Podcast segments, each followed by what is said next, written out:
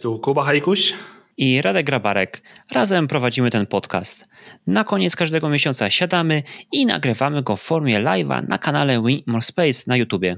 Rozmawiamy o tym, co ciekawego działo się w rakietowym świecie. Będziemy więc gadać o SpaceX, ale też o Space N, jak NASA, czy Space R, jak Rocket Lab i wielu innych space'ach. Może dojdziemy też do Y i Z kiedyś. Jeśli masz ochotę brać udział na żywo w następnym nagraniu, wpadaj na kanał Win More Space na koniec każdego miesiąca.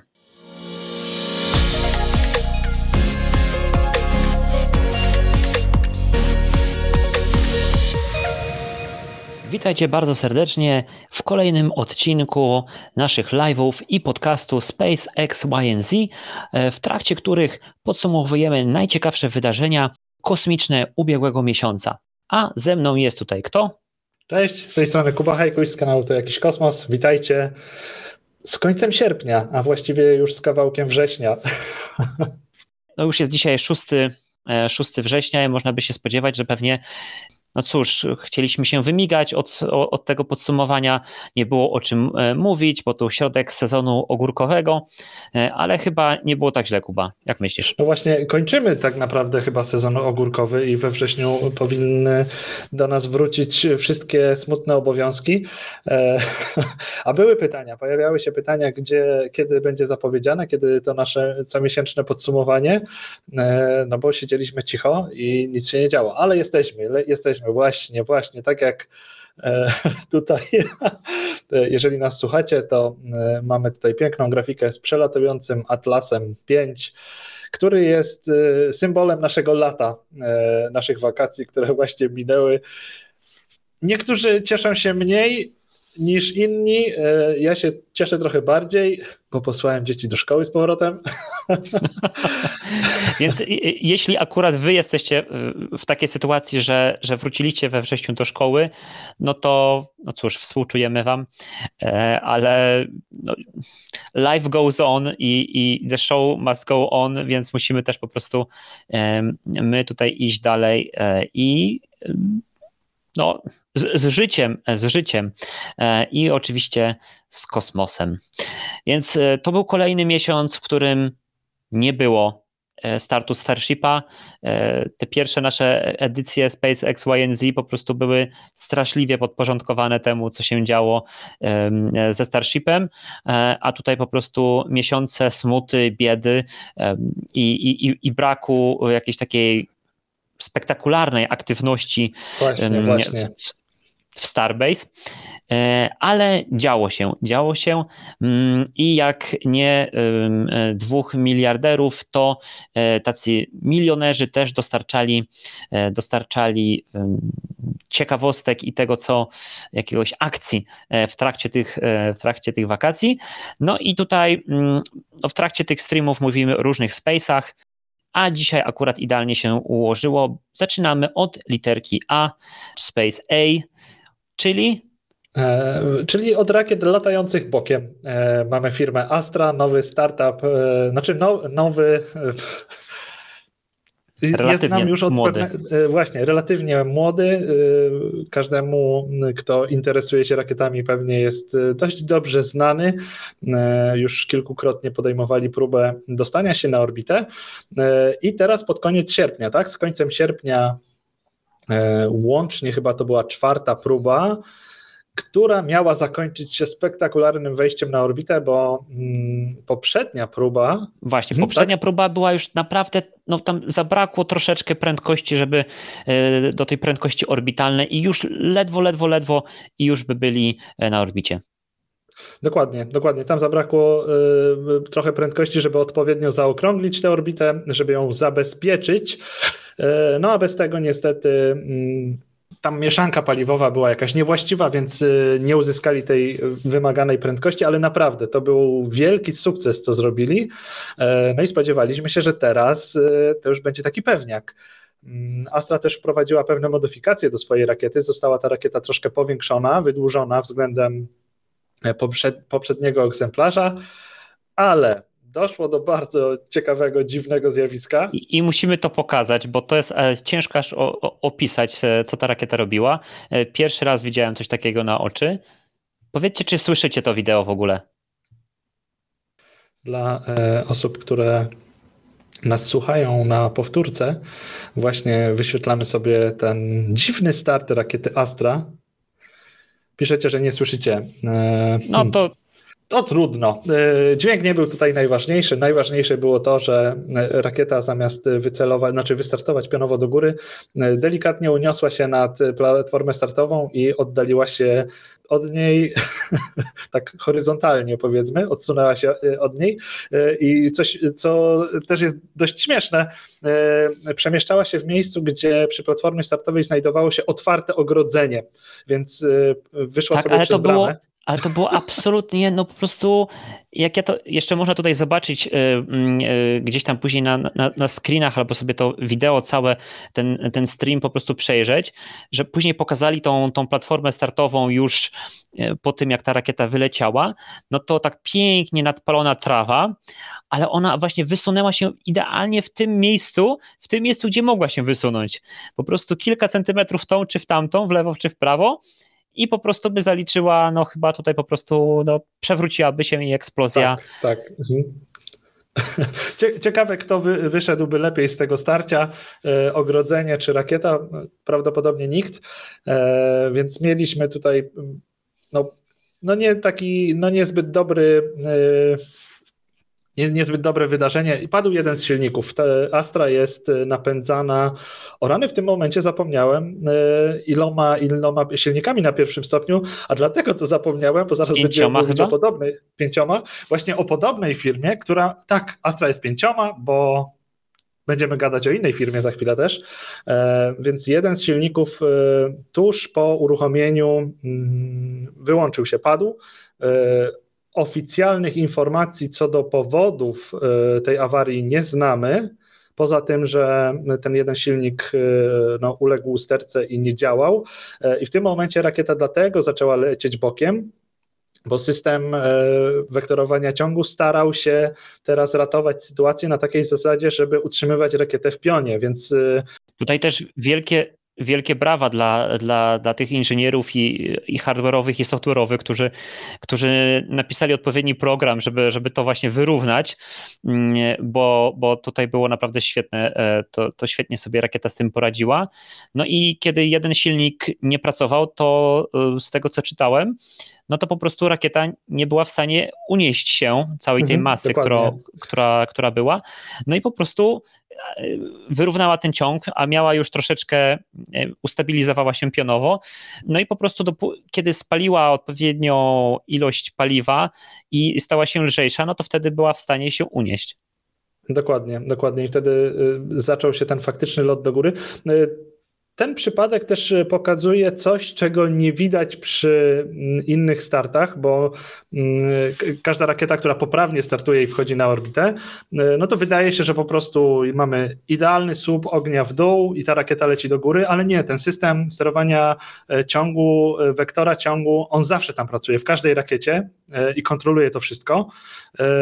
I w, przy, w, przypadku tych rakiet, które poprawnie wchodzą na orbitę, tego nie widać, ale on tam jest i on czuwa. E, I tutaj mieliśmy spektakularny przykład tego, jak e, ten system ratował e, całą tą sytuację, bo w momencie, kiedy padł ten silnik i rakieta miała już nieodpowiedni ciąg, no to wtedy mogliśmy już zapomnieć w ogóle o wejściu na orbitę. W przypadku tej rakiety, jak widać, jest to niemożliwe, żeby po takiej usterce sobie poradzić, a są rakiety, które w przypadku utraty jednego z silników są w stanie dalej kontynuować e, lot i uzyskiwać orbitę. Ta rakieta sobie z tym e, nie poradziła, ale mimo wszystko e, ten system ją wyprowadził na tyle daleko od platformy startowej, e, że jakby opuściła teren tego portu kosmicznego, no i na pewnej wysokości wszystkie silniki zostały wyłączone i rakieta spadła do mm, Oceanu Spokojnego w taką strefę wykluczenia, która na czas startu jest oczywiście e, jakoś tam zabezpieczona i e, wszystkie te jednostki nawodne, które mogłyby się tam znaleźć, nie powinny się tam znaleźć. E, więc tutaj na szczęście no, nie doszło do jakichś takich sytuacji nie, E, znaczy no niebezpiecznych. No, start rakiety zawsze jest sytuacją niebezpieczną, e, ale nikomu na, na szczęście nic się nie stało. I jeszcze, jeszcze warto, warto chyba dodać, e, że rakieta startowała z bardzo egzotycznego kosmoportu na Alasce, na wyspie chyba, tak? Wyspie Kodiak.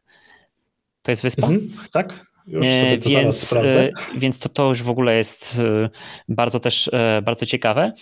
No i teraz wszyscy się zastanawiali też po tym nieudanym starcie, ile e, jest w stanie jeszcze e, firma Astra pociągnąć, e, no bo kolejny, kolejna próba i kolejna próba nieudana, natomiast Astra jest już firmą notowaną na giełdzie i podobno właśnie inwestorzy mm, tam zasilili odpowiednio dużą kasą i mają chyba tam gdzieś wyczytałem 450 milionów dolarów, więc jak na taką małą rakietę to jest mm, spora, spora kasa i prezes firmy zapowiadał się, że już tam numer 7 e, tej rakiety już jest gotowy i właściwie jak tylko e, dojdą do tego, dlaczego stało się to, co się stało i ewentualnie poprawią ten, ten e, następny model rakiety i znów strzelają i znów będą próbowali osiągnąć orbitę.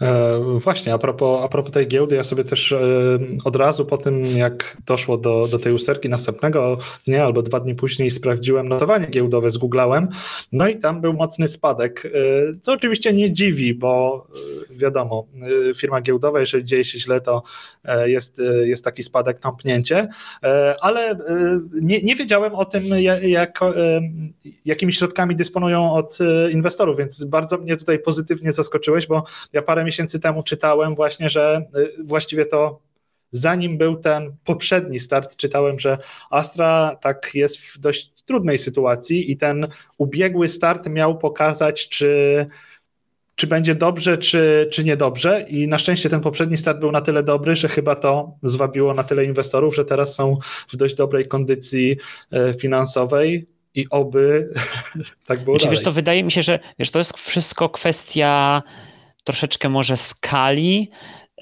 no bo kiedy była informacja podana o tym, że, że będzie drugi test Starlinera, to też e, Boeing podał informację, że zabezpieczył na ten start chyba tam 400 albo 440 milionów dolarów, tak? Czyli e, no okej, okay, to jest zupełnie inna klasa, nie? Musieli kupić drogiego Atlasa 5, jego start, e, musieli nową pewnie kapsułę, która jest stworzona do przewożenia ludzi i tak dalej. No wiadomo, że to jest jakby o rząd wielkości albo kilka rzędów wielkości bardziej skomplikowana rzecz, no ale wtedy tak, 400 czy tam 440 milionów, tak? E, no ta rakietka e, Astry jest malutka e, w porównaniu do, do Atlasa i też chyba właśnie Astra szczyci się tym, że naprawdę ma bardzo małą załogę, jeśli chodzi o liczbę osób, inżynierów i um, tych, którzy przygotowują rakietę do startu, bo z założenia, założenie też jest takie, że ona może startować no z, z naprawdę z minimalnym y, jakby wyprzedzeniem i z minimalną infrastrukturą na Ziemi, tak? Więc też ten rząd wielkości pieniędzy potrzebnych do startu jest mniejszy, ale ja myślę, że teraz jest takie ciśnienie na ten kosmos i, i, i tak inwestorzy się palą do tego, żeby, żeby dawać pieniądze na, na te właśnie małe rakiety, że myślę, że jeśli oni tutaj ogarną tą, e, tą inżynierię, to, e, to spokojnie ogarną, e, to, to, to inwestorzy dadzą te pieniądze. No, zwłaszcza, że Astra jest firmą, która tutaj jest mocno zaawansowana w swoim projekcie i to nie jest tak, że oni jeżdżą na jakieś imprezy startupowe i mówią, że zrobią rakietę, tylko oni naprawdę budują rakiety. Tak, i mają PowerPointa. Dokładnie. E, też odnośnie rozmiaru tej rakiety, e, no to, też słusznie zauważyłeś, to co tutaj widzimy teraz na tej stopklatce, e, osoby, które nas słuchają, no niestety nie widzicie tego, to co widzicie, ta rakieta w pionie, to jeżeli zostanie położona, to jest coś, co nam się mieści do kontenera takiego standardowego tak? Chyba tak, do y, takiego oceanicznego, więc to jest y, mała rakieta i to jest właśnie system zrobiony w taki sposób, żeby można było startować, no powiedzmy z dowolnego miejsca, jeżeli zostaną dostarczone oczywiście te, te media niezbędne do wystartowania rakiety, ale to jest właśnie taki mobilny system, który na razie startuje po prostu z tego samego cały czas miejsca w Kodiak. Czasami do góry, czasami w bok, tak, ale. No, dokładnie, dokładnie. Różnie startuje. Starsi, starsi widzowie naszych live'ów może, mogą, może pamiętają taki polski stary film Nic śmiesznego z Cezarym Pazurą jako Adaś, grającym Adasia Miałczyńskiego chyba i, i tam była taka słynna scena, gdzie, gdzie wchodzi właśnie facet do windy i pyta się, do góry jedzie? Na co, na co Czarek Pazura, gdzie ma jechać? W bok. No i tutaj właśnie rakieta powinna jechać do góry, lecieć do góry, ale ta akurat poleciała w bok. Tak, tak. Tutaj duże gratulacje dla, rakiety, że mm, po usterce miała e, tyle taktu, żeby oddalić się od platformy i jej nie uszkodzić swoim wybuchem. E, dobra, co? Dalej tak. lecimy? Lecimy, lecimy e... dalej i tutaj mamy też literkę A. To jest Atlas 5 e, i dlatego ja sobie pozwoliłem wrzucić tę rakietę tutaj, e, bo mam pewien sentyment do tej rakiety, ogólnie do United Launch Alliance, który jest dostawcą tej rakiety. E, to jest dla mnie rakieta, która w różnych konfiguracjach może być skrajnie brzydka do umiarkowanie ładnej. To Kuba na następnym live musisz pokazać nam swoją, swoją skalę piękności. Skrajnie akceptowalno ładny. Dokładnie. Znaczy, ba bardzo lubię tego Atlasa. Y, jest to rakieta i w ogóle rodzina rakiet Atlas z dużą historią. Y, a news polega na tym, że y, do, definitywnie już wiemy, że nadszedł koniec tej rakiety. W połowie gdzieś lat 20., czyli no, na przestrzeni kilku najbliższych lat, polecą już te wszystkie ostatnie 29 sztuk. United Launch Alliance wyłącza z eksploatacji ten model rakiety i jednocześnie kończy całkowicie e, rodzinę rakiet Atlas. Zastąpi ją rakieta Vulcan, która przez pewien czas e, te obie rakiety będą latać równocześnie. Te 29 Atlasów jest już, e, no, wydaje mi się, że wszystkie misje są już do nich przypisane. E, już nowych nie można zamówić i ma to związek też z tym, że e, rząd USA wymaga od e, swoich operatorów rakietowych, żeby przestali korzystać z podzespołów które są kupowane w Rosji, mają związek z Rosją, a ta rakieta właśnie jest napędzana silnikami RD-180. United Launch Alliance już wszystkie te silniki na 29 startów kupił, już je ma w magazynie, więcej już ich nie kupi. I tak, Koniec pewnej Ale wiadomo, epoki. wiadomo na przykład, y, kiedy była ostatnia dostawa? Tak pytam zupełnie z ciekawości tych silników. Hmm, kiedy była ostatnia dostawa? Nie mam zielonego pojęcia. Zakładam, że na przestrzeni rok, dwa ostatnich, y, bo jeszcze jakiś czas temu kojarzę tweety, w których gdzieś y, rozmawiał Tory Bruno, że mm, niektóre silniki są w trakcie dostawy albo są już produkowane E, więc to musiało się naprawdę niedawno wydarzyć, że one dotarły, bo teraz fizycznie są już w Stanach. E, United Launch Alliance już je fizycznie ma u siebie. Wszystkie te jednostki nowe nie zostaną kupione. Ciekawe, jakby któryś się popsuł, to już tam właśnie Energomasz musi po prostu przecież chyba no, całą tą linię już jakby mm, rozmontować, no przecież chyba jest jakaś inna rakieta, która lata na tych silnikach? Nie, więc... Hmm, chyba. Znaczy na, na jakichś wariantach i modyfikacjach mhm. pewnie tak. E, przy czym, no jeżeli założymy, że okaże się za 3 lata, że któryś egzemplarz faktycznie jest y, nie nadający się do lotu, że będą go gdzieś tam w United Launch Alliance testować i okaże się, że no jest bubel i mm, nie ma możliwości go jakoś tam naprawić, bo z Rosjanami już się nie dogadają, to myślę, że w tym momencie będzie przeskok na Wulkana, e, że ten ładunek będą przenosić na rakietę Wulkan. Oczywiście, jeżeli poleci. znaczy, jeżeli będzie już gotowa. O właśnie, kiedy będzie już gotowa. Jeszcze a propos, a propos tych silników, to tak e, drążę ten temat tak absolutnie z ciekawości, tak się zastanawiam na przykład, czy, e, czy właśnie tam Energomasz, e, czy ta firma, która, która to produkowała, czy zrobili dobrą dokumentację, bo, bo, bo, bo to nie jest też tak, że o, zatrzymamy po prostu tą, tą produkcję, no ale jak zatrzymamy, to też to trzeba zwolnić tych ludzi albo, nie wiem, no, do, do czegoś innego ich e, zatrudnić. I, i w ciągu ostatnich kilku lat pamiętam, że, że pojawiły się takie głosy, ej, no przecież na przykład zrobiliśmy tego Saturna 5, znaczy NASA, świetne, e, świetna rakieta, świetne silniki, no a dlaczego nie możemy, to, to, to wznówmy produkcję tych silników wspaniałych. No ale teraz generalnie ta wiedza, która była gdzieś tam w głowach tych inżynierów, spawaczy, tych, tych wytwórców tych silników, ona została już zapomniana, nie była udokumentowana. Niektóre z nich tych rzeczy były takie, no ktoś tam wiedział, jak to tam tutaj postukać, tutaj przylutować. To, to, tutaj jest taki e, klasyczny przykład właśnie tego, że Saturn V, e, jego dokumentacja cała istnieje. Oczywiście tak, tylko że e, ta rakieta była tak przywiązana do ludzi, którzy ją budowali, że kiedy tych ludzi zabrakło, to w tym momencie trzeba by było od nowa nauczyć się budować Saturna V. No dobrze. Wulkan Centaur ma polecieć, no i chyba musi polecieć, bo nie, nie ma innej opcji. Dokładnie. Um, więc e, zobaczymy tylko kiedy to nastąpi. No dobrze, przechodzimy do e, następnej literki alfabetu, Space F jak Firefly. I co tutaj się działo, Kuba? Tutaj mamy e, rakietę Alfa, e, właśnie od tego naszego świetlika. E, I przez to, że nam się trochę ten nasz live comiesięczny opóźnił, to załapaliśmy się na kolejny start rakiety, bo ta startowała co prawda we wrześniu, ale mentalnie jesteśmy dalej na wakacjach, to ją wepchniemy w sierpień, ok?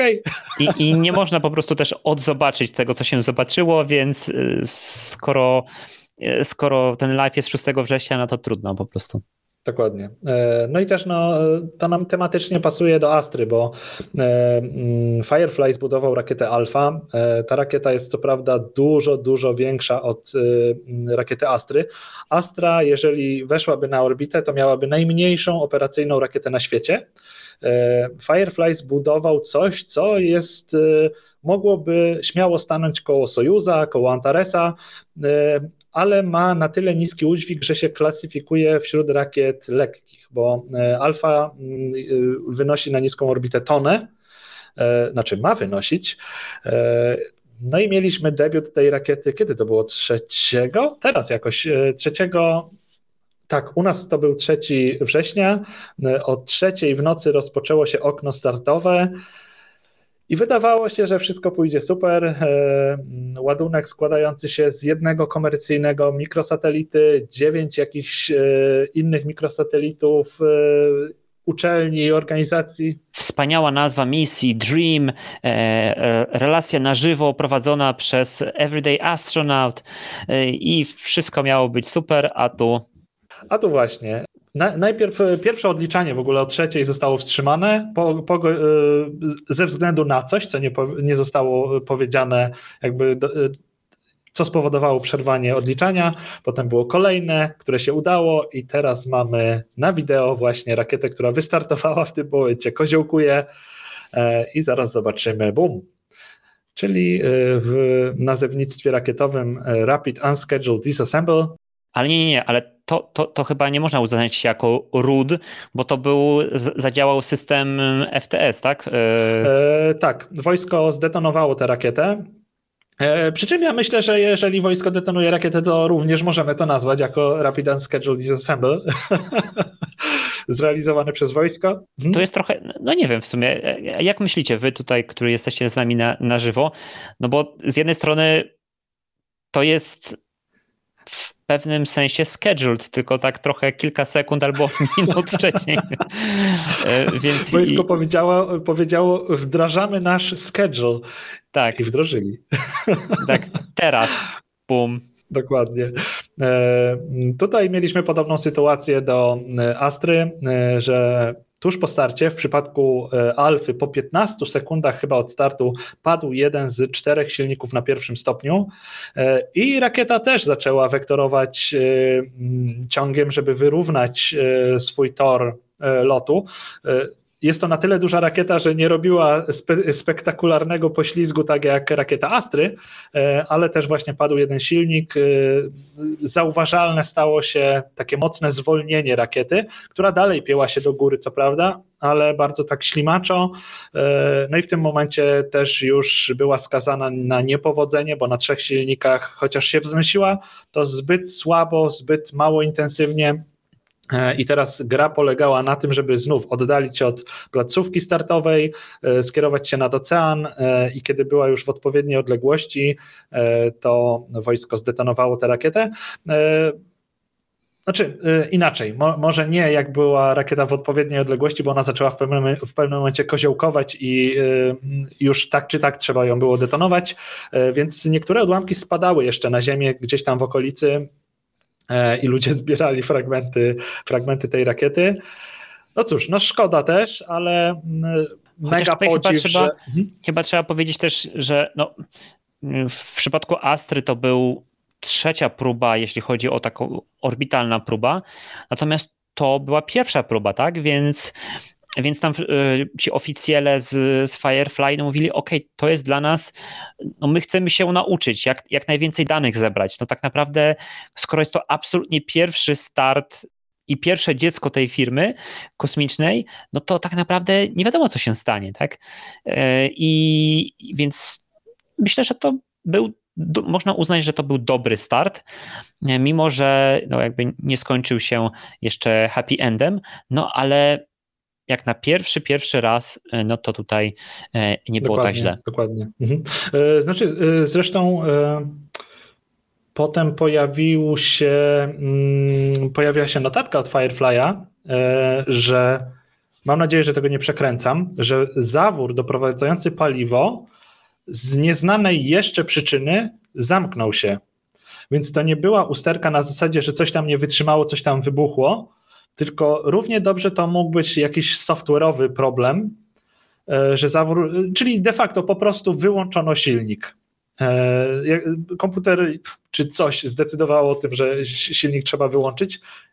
Skończyło się jak skończyło, więc nie było tutaj takich powiedzmy przynajmniej na pierwszy rzut oka, grubych błędów y, konstrukcyjnych. E, zobaczymy, co powiedzą, jak przeanalizują wszystkie dane. E, no ale tak, e, udało im się chyba dotrzeć na około 50, 50 km. Nie, aż tak wysoko. Dobra, nie będę, nie będę mówił na jakąś wysokość, bo nie jestem tego pewien, ale, ale sporo się ta rakieta wzniosła i gdzieś w okolicach trzeciej minuty E, tak, w trzeciej minucie e, eksplodowała, kiedy uruchomiono Flight Termination System, czyli ten system e, zniszczenia rakiety. Też na, na jak się spowolni ten film, to widać, że rakiet, właśnie widać, że zadziałał ten system, bo w dwóch miejscach eksploduje rakieta. Dwa ładunki eksplodują na pierwszym i na drugim stopniu, więc tutaj no, mamy pewność, że to faktycznie FTS zadziałał, nie mówiąc o tym, że po prostu wojsko powiedziało, że oni to zdetonowali tę rakietę, e, więc, e, więc tym bardziej. E, też tak jakby poza technologią rakietową, też ciekawe zjawisko nam tutaj następuje, bo to nie były relacje prowadzone przez te firmy, tylko te relacje zostały oddane w ręce entuzjastów kosmosu, bo start Astry był prowadzony przez NASA Spaceflight, czyli tych dziennikarzy, e, którzy prowadzą te wielogodzinne live'y z różnych części e, Stanów, gdzie coś rakietowego się dzieje, mm, a ten drugi start był prowadzony przez Tima Doda, Everyday Astronaut. Oczywiście infrastrukturę tutaj do nagrywania i streamowania na pewno dostarczały, dostarczały te firmy, ale mimo wszystko jest to ciekawe zjawisko, że takim samozwańczym e, dziennikarzom kosmicznym oddaje się e, prowadzenie takich wydarzeń. Spoko. Nie, to jest to, to, to prawda, to było bardzo ciekawe. No też y, jakość streamów na przykład, nie wiem, od Blue Origin albo od Boeinga, no po prostu tak pozostawia dużo do, do życzenia, że, że jakby takie małe firmy w sumie jak właśnie E, Astra czy, czy, czy Firefly, no właśnie fajnie, że tak powiem, że zoutsourcowały, zoutsourcowały tą, tą część i no, SpaceX, który ma chyba tam z 6 tysięcy pracowników, no, może sobie pozwolić na to, że ok, zatrudnimy dwóch, trzech, żeby się tym zajmowali, też startów jest tak bardzo dużo, ale chyba właśnie lepszym, e, lepszą opcją dla dla tych małych firm jest to, żeby po prostu tym już właściwie półprofesjonalistom oddać po prostu ten streaming, e, przygotowania tego, te, tego streama. No teraz wiesz co, pomyślałem o tym, że przecież na przykład będę jeszcze o tym mówił na sam koniec w, w zapowiedziach, ale tu już wspomnę teraz, bo, bo pasuje, że w następnym tygodniu zbliża się ERC, e czyli European Rover Challenge, i, czyli zawody łazików marsjańskich, które od kilku lat są e, w Polsce organizowane. I to też jest impreza już naprawdę bardzo duża i od kilku lat jest streaming bezpośrednio z tej imprezy organizowany i przeprowadzany przez Astrofazę, tak? czyli naszego tutaj największego e, lokalnego youtubera kosmicznego. I byłem w studiu dwa lata temu właśnie tam na miejscu to już prawie wygląda jak telewizja, tak? Po prostu ilość sprzętu, e, przygotowania, kamer, e, to, to, to już jest po prostu bardzo bliskie mm, e, telewizji, więc e, absolutnie się temu, e, temu się nie dziwię. Jak, jak teraz o tym powiedziałeś, że to jest tak mega profesjonalnie przygotowane i w ogóle to mi się przypomniał news, y, którego tutaj nie wrzuciłem, bo jakby nie nadaje się do kategorii rakietowych i kosmicznych, ale i tak o nim powiem. Dobra. E, że Ariane robi upgrade y, Ariane 5, y, żeby można było streamować wystrzelenia z pokładu rakiety i z uwalniania ładunku. E, I to się wszystko dzieje teraz, e, żeby można było profesjonalnie pokazać wystrzelenie Jamesa Webba, e, bo jeżeli mhm. ktoś z naszych widzów albo słuchaczy widział kiedyś relację ze startu jakiejkolwiek rakiety Ariane, to niestety, ale wybaczcie, że użyję takiego porównania, ale to jest jakby na poziomie otwierania 10 metrów chodnika remiz, przy remizie w jakiejś wiosce, gdzie zjeżdżają się dygnitarze, orkiestra i wszystkie oczy są na tych dygnitarzy, a nie pokazuje się tego, po co się tutaj zgromadziliśmy. Jest to wszystko z taką wielką pompą, ale i tak nie widzimy o co chodzi. No i niestety Arian dotychczas tak wystrzeliwał rakiety, że jest gadanie, gadanie, gadanie przez godzinę, potem jest kilkanaście sekund rakiety na platformie, rakieta jest odpalona i potem przez kolejne półtorej godziny gadają ludzie znowu i nie widzimy rakiety. Mam nadzieję, że teraz się to zmieni. No to jak o tym wspomniałeś, no to właśnie yy, ja byłem na ERC w 2019 roku i Astrofaza streamował, wiesz, te najbardziej kosmiczne rzeczy, e, a później e, przyjechał też nasz wspaniale nam tutaj premierujący Mateusz, Mateusz M. I, i wiesz, przyjechały wielkie telewizje i tak dalej. I, i oni tam te, te roboty i te łaziki marsjańskie, to tam może jakaś przebiteczka, tam coś tam, wiesz, o, ktoś tam wygrał, coś tam, coś tam, a tak naprawdę pokaza pokazywali Mariusza, e, ale Astrofaza oczywiście nie kręcił go, no bo jakby... Nie, no, nie, nie po to tam przyjechał. Nie po to tam przyjechał, tak? E, więc tutaj też pewnie e, coś w tym stylu jest, no ale to dobrze, jakby mm, chyba też miesiąc temu mówiliśmy o tym, że że w sumie właśnie pracownikiem e, SpaceXa odpowiedzialnym za streamy e, jest wieloletni, e, wieloletni youtuber, który, który, który prowadzi kanał Tomorrow. I to też jakby w sumie teraz tak sobie połączysz te kropki i wszystkie y, i, i, i pociągniesz kreseczkę, no to się okazuje, że też tutaj jakby to zatoczyło kółko i e, od takich właśnie e, półprofesjonalnych, nawet na początku amatorskich produkcji do, e, do coraz bardziej pro i telewizyjnych. Zwłaszcza, że SpaceX chyba zgarniał jakieś nagrody telewizyjne za, za te swoje streamy. Dobra, ale Idźmy dalej. Nie, ale to jeszcze, to jeszcze o jednej rzeczy powiem, bo chyba pamiętam, że Tim Dodd, Everyday Astronaut, gdzieś tam tweetował, że jak była chyba ta misja, gdzie e, pierwsza załogowa Dragona, to on przeprowadzał wywiad mm, jakby z, jednocześnie z e, administratorem NASA i, i z Elonem Muskiem. I tuż po nim miał ten wywiad jakaś wielka telewizja. E, I, I on właśnie, kiedy, kiedy przeprowadzał ten wywiad, czy tam gdzieś tam stał jeszcze czekał, to ktoś z tej telewizji, jakiś reporter pyta się, ej, co to za koleś? A i ktoś tam mówi, to jakiś youtuber. Nie? I, y, i z takim, z takim no, tak bardzo protekcjonalnie, nie? Bo ja tu jestem, mhm, nie wiem, z, tam, z czego tam, mhm. nie wiem, CNN, CNBC, whatever, ABC a, a, tu jest jakiś youtuber, tak? No ale ten jakiś youtuber po prostu ma milion subskrybentów, oglądają go ludzie na całym świecie, e, robi niesamowite filmy i jest o wiele bardziej chyba rozpoznawalny niż ten jakiś tam dziennikarz w jakiejś tam telewizji. I, I te firmy mm, rakietowe coraz bardziej lubią i wolą e, jakby takich swoich reprezentantów, czy nawet e, a takich ambasadorów trochę, e, bo okej, okay, są te wielkie stacje telewizyjne i przyjeżdża dziennikarz porozmawiać z Ilonem, ale to jest człowiek, który jakby tyle, tematów ogarnia, że on z tym Ilonem nie pogada tak specyficznie w kontekście, no nie wiem, a tam Księżyc, Mars, tylko jakieś takie ogólniki zapyta.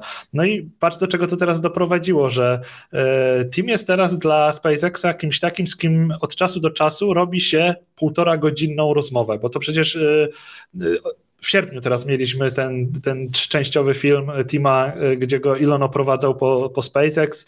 E, w 2019 roku ta bardzo długa rozmowa e, przy pierwszym Starshipie Mark 1. Też Rocket przecież chyba ze trzy razy Tima zapraszał do siebie, siedzieli na platformie startowej, rozmawiali Peter Beck bardzo, znaczy podoba mi się to, w którą stronę to idzie, jako entuzjaście e, kosmosu. Pytanie, kiedy dojdzie do czegoś takiego, że, a dojdzie, wydaje mi się, że właśnie tacy twórcy będą przez te profesjonalne jakieś telewizje zapraszani, żeby robić im, no nie wiem, może programy, jakieś, jakieś filmy dokumentalne, coś w tym stylu, bo wiem, że w jakichś innych takich e, YouTube'owych na, na, e, na innych YouTube'owych kanałach już coś takiego się dzieje. Jest ten na przykład Mark Rober, chyba tak on się nazywa.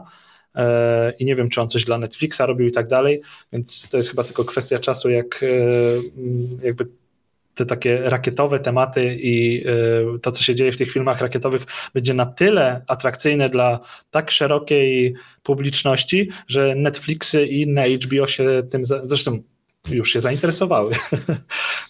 w ciągu następnych 10 i 20 lat będzie się tak dużo działo, jeśli chodzi o kosmos, że będzie potrzeba takich ludzi różnych, mm, o, o, różnym podejściu, mm, różnym usposobieniu, e, też czasami może różnej wiedzy. Czasami niektórzy są bardzo techniczni, e, a, a drudzy są bardziej tacy entuzjastyczni. E, I tutaj w komentarzach też właśnie mówicie właśnie o tym, że o, tam podoba mi się ten albo nie podoba mi się tamten. No, tak jest. Czasami właśnie podobają nam się charaktery, podobają nam się albo właśnie to, że ktoś jest bardzo taki specyficznie techniczny i tam w, w każdy szczególik, a ktoś jest inny po prostu takim fajnym entuzjastą i mm, nie, nieważne jest to, że, że nie wiem, nie opowiada ze szczegółami o czymś tam. Dobrze, lecimy dalej. Space B, czyli Boeing na lawecie. E, tak, Boeing. Boeing jest naszym kolejnym tematem. Mamy tutaj e, piękną kapsułę, e, statek kosmiczny Starliner, który jedzie sobie na, nie wiem jak się nazywa takie urządzenie, wygląda jak wielka laweta. I to jest po nieudanym starcie orbitalnym Orbital Flight Test 2, czyli mm, drugi orbitalny test tej kapsuły, który miał się odbyć w sierpniu po bardzo długim czasie. E, ostatni, ten pierwszy był pod koniec, w grudniu 2019, jeżeli dobrze pamiętam. Tam doszło do serii różnych usterek. E, kapsuła nie dotarła do Międzynarodowej Stacji Kosmicznej, udało ją się z powrotem sprowadzić bezpiecznie na Ziemię, mm, ale naliczono kilkadziesiąt błędów e, samych software'owych. Mm, okazało się, że Boeing bardzo tak potraktował e, testowanie tego sprzętu po macoszemu i dlatego e, to wszystko wyszło podczas e, tego testu orbitalnego. Boeing bił się w pierś, obiecywał poprawę. I teraz miało dojść w sierpniu 2021 po bardzo długim czasie, półtora roku, e, do drugiego testu orbitalnego. Kapsuła trafiła na e, swoją rakietę nośną na Atlasa 5 w specjalnej konfiguracji, ale niestety do startu nie doszło. E, tutaj nawet start był w pewnym momencie przesuwany właśnie ze względu na wykrycie jakichś, jakichś usterek w zaworach samej kapsuły inżynierowie Boeinga najpierw sądzili, że uda im się to mm, bez rozbierania tego wszystkiego e, zdiagnozować, naprawić. E, także United Launch Alliance, który miał to wystrzelić, opóźniał start. Taki rakieta, rakieta razem z, ze statkiem po prostu stała na platformie. Tak. I wszystko się opóźniało. E, no i okazało się w końcu, że jednak nie, że nie da się tego zrobić, e, sprawdzić, co jest nie tak z tymi zaworami, bo po prostu dawały e, odczyty, bardzo niepokojące, niewłaściwe odczyty. Okazało się, że nie są w stanie tego na rakiecie naprawić. Najpierw zadecydowano, że rakieta wróci do budynku pionowego montażu, czyli jeszcze bez rozmontowywania Przepatrzono wszystko, ale się okazało, że jednak nie. Trzeba to rozmontować. Y, kapsuła tutaj jest właśnie już po zdjęciu z y, rakiety, wraca do placówki Boeinga. No i niestety, ze względu na to, że y, harmonogram dokowań do Międzynarodowej Stacji Kosmicznej jest dość mocno napięty, bo dokują tam załogowe i e, akurat do konkretnych portów dokujących załogowe i towarowe dragony od SpaceXa, e, to tutaj trzeba tego Starlinera dobrze mm, jakby zaplanować, kiedy mógłby tam lecieć. E, no i przez to, że się nie zmieścił w sierpniu, to prawdopodobnie w tym roku już się chyba nie wyrobi. Nie wiem na ile już powiedziano to oficjalnie, bo jeszcze czytałem taką informację oficjalną, że Boeing stara się zdążyć jeszcze w tym roku, jakby usunąć te usterki, postawić z powrotem e, kapsułę na rakiecie i wysłać e, na orbitę, e, a potem czytałem równocześnie takie nieoficjalne wypowiedzi pracowników Boeinga, że no niestety nie ma szans, że w tym roku już, już się nigdzie nie ustawią tak, żeby lecieć do ISS. Co ty myślisz? Co ty sądzisz? Tam, tam, jeszcze nie było takiej sytuacji, że teraz jakby w drugiej połowie tego roku jest też zaplanowana jakaś misja chyba dla NASA, tak? E, jakaś sonda kosmiczna. Czy ja dobrze pamiętam, Psyche ma lecieć teraz? Mm, Atlasem? Tak, i chodzi o to, że nie może być, y, nie są w stanie po prostu y, dwóch atlasów jednocześnie przygotowywać do lotu, tak? I musi być albo jeden, By, albo drugi. Być, być może. Znaczy, budynek pionowego montażu, yy, który oczywiście ma swoją specyficzną nazwę, której teraz nie pamiętam, ten atlasowy, ma dwa, dwa stanowiska. Takie od strony platformy i od tyłu i naraz mogą być prowadzone prace niezależnie w obu tych y, pomieszczeniach. Tylko, y, jak teraz to powiedziałeś, to y, ja mam coraz więcej znaków zapytania w głowie, bo nie wiem, czy jeden z tych jakby z tych pomieszczeń nie jest prze, przerabiany dla wulkana, bo na przykład w tym momencie dopiero co z platformy zjechał pierwszy stopień wulkana, który przechodził testy. Więc może być tak, że, bo ogólnie stanowisko Atlasa ma być przerabiane docelowo na stanowisko dla y, wulkana, a przez pewien czas nawet naraz będą, znaczy zamiennie będą sobie startować z tego stanowiska, więc może być tak, że po prostu teraz to jedno pomieszczenie jest już zarezerwowane dla wulkanów, drugie dla atlasów, może to też przy czym tak sobie gdybam teraz, bo nie mam pewności. Może być tak, że. E, tutaj Mateusz nam podpowiada, że, że to jest misja Lucy, tak? Rzeczywiście. E, to w tym roku ma Lucy polecieć, bo są takie dwie misje. E, dwie misje dla NASA, chyba wybrane wydaje mi się, że w tym programie Discovery, e, czy takich tych średnich misji, e, obie do, do asteroid i, i Lucy ma lecieć właśnie i zbadać tak zwane asteroidy trojańskie, które latają przed i za Jowiszem i właśnie teraz jest chyba planowany ten start na 16 października, właśnie Atlasem 5. No i teraz ja już dokładnie nie pamiętam, ale były z tym jakieś właśnie problemy, że nie można jednocześnie i jednej i, i drugiej misji y, przygotowywać. Może, może, może, bo może to też wynikać z tego, że nie wiem, jakieś wymagania NASA odnośnie tej kapsuły są takie, że y, nie, nie, nie można wtedy obok drugiej rakiety składać. No, no, nie wiem, tak sobie gdybam, y, że drugiej rakiety składać, więc ULA zdecydowali, że no będą realizować swoje zaplanowane misje, a tutaj już nie być bardziej elastycznym dla Boeinga, bo skoro się się nie wyrobili, to, no to sorry. Znaczy, no tak czy tak. Jest mega opóźnienie znowu. No, ale z drugiej strony e, wspomniałem już o tych 400 czy tam 440 milionach dolarów i teraz po prostu Boeing będzie dmuchał i chuchał, e, aby nie musiał wypłacić kolejnych, e, kolejnych milionów na trzecią misję testową, bo, bo po prostu no, teraz musi to zadziałać i teraz będą testować pewnie do, do upadłego. Tutaj w komentarzach też ktoś wcześniej pisał, że no ciekawe, czy wywiążą się z tego kontraktu na 6 misji, jak może do tego czasu, jak będą mogli to zrobić, to już ISS po prostu zwodują i, i, i przestanie, przestanie istnieć. Ja myślę, że ta ISS jeszcze zostanie troszeczkę przedłużona i, i dadzą radę i tak w sumie teraz to już po tym jak SpaceX wygrał, to ja nawet kibicuję im, żeby, żeby, żeby w końcu polecieli, bo tak trochę to smutno, że tak mi się to po prostu przedłuża i przedłuża i przedłuża i, i trzymam kciuki, żeby było szybciej i lepiej.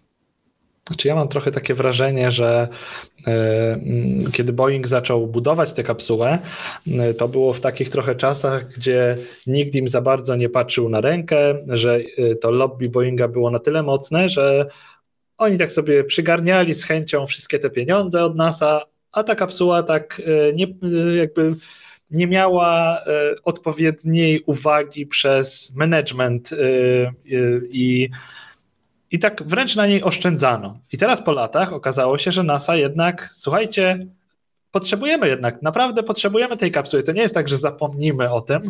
E, I Boeing teraz jest z urządzeniem, w którym nawarstwiło się bardzo dużo takich problemów e, zarządczych, e, a NASA chce, żeby to jednak leciało. A wiesz co, Kuba, a ja Mm, myślę, że to może być tak jakby troszeczkę na odwrót, że do tej pory, jak wiesz, te, te kontrakty były cost plus, no to oni jasne nie śpieszyli się, ale po prostu no, nawet w sumie jakby robili wszystko tak super dokładnie, nie? Więc może jasne, to było z opóźnieniami i drogo, ale solidnie. Natomiast teraz mieli kontrakt y, no, na dokładną cenę, tak? i przez to strasznie oszczędzali. I na przykład mogli oszczędzać na tych testach integracyjnych, rakiety z, ze statkiem kosmicznym i tak dalej, i tak dalej. I, I to przez to też mogło im nie pójść. Może, może, bo jest to strasznie, straszny gorący ziemniak, ten Starliner. No cóż, no zobaczymy za tych parę miesięcy, czy, czy się uda. Mhm.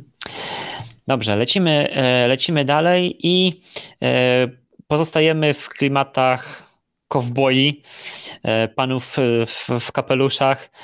Tutaj piję, wcześniej mówiliśmy trochę o, o właśnie Ula i Tory Bruno się przez, nasunął, więc ten taki wspaniały pan, który zawsze właśnie chodzi w teksańskim takim kapeluszu kowboja, a tutaj mm, dla tych, którzy nas słuchają, mm, a nie oglądają, mamy zdjęcie Jeffa Hu e, Bezosa e, i to jest kontynuacja tematu Blue Origin e, versus NASA, Blue Origin i kontrakt na Human Landing System.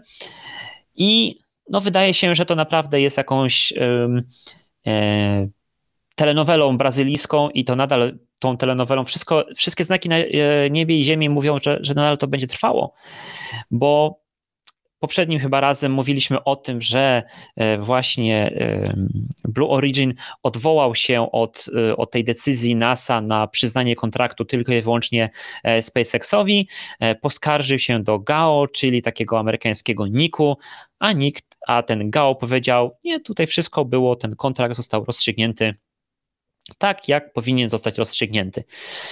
No i wtedy się zaczęło, znaczy w ogóle po całym jakby o, o, ogłoszeniu tego kontraktu dla, dla, dla SpaceX, mm, e, no, posypało się wiele różnych e, rzeczy, w tym była taka e, wspaniała, tutaj taki zamierzony sarkazm, e, kampania e, marketingowa Blue Origin na Twitterze, mnóstwo różnych infografik o tym, jacy to są wspaniali, e, właśnie ten National Team pod wodzą Blue Origin, który zaproponował ich ten właśnie system lądowania astronautów na Księżycu, a jaki to jest Starship straszliwie ryzykowny i, i, i, i tak dalej, i tak dalej. I generalnie wszyscy z całego tutaj przemysłu kosmicznego, albo ci tacy jak my, obserwatorzy, po prostu łapali się za głowę, co oni robią, po prostu jak można e, takie, mm, e, takie rzeczy e, publikować i nawet dochodzą plotki od anonimowych pracowników Blue Origin, że, że oni są absolutnie absolutnie wkurzeni tym, że, e, że oni nie chcieliby, żeby takie infografiki się pojawiały, żeby te, te, te, te wszystkie pozwy i tak dalej, to też nie no żeby, żeby Blue Origin nie robiła takiej, takiej siary, mówiąc kolokwialnie.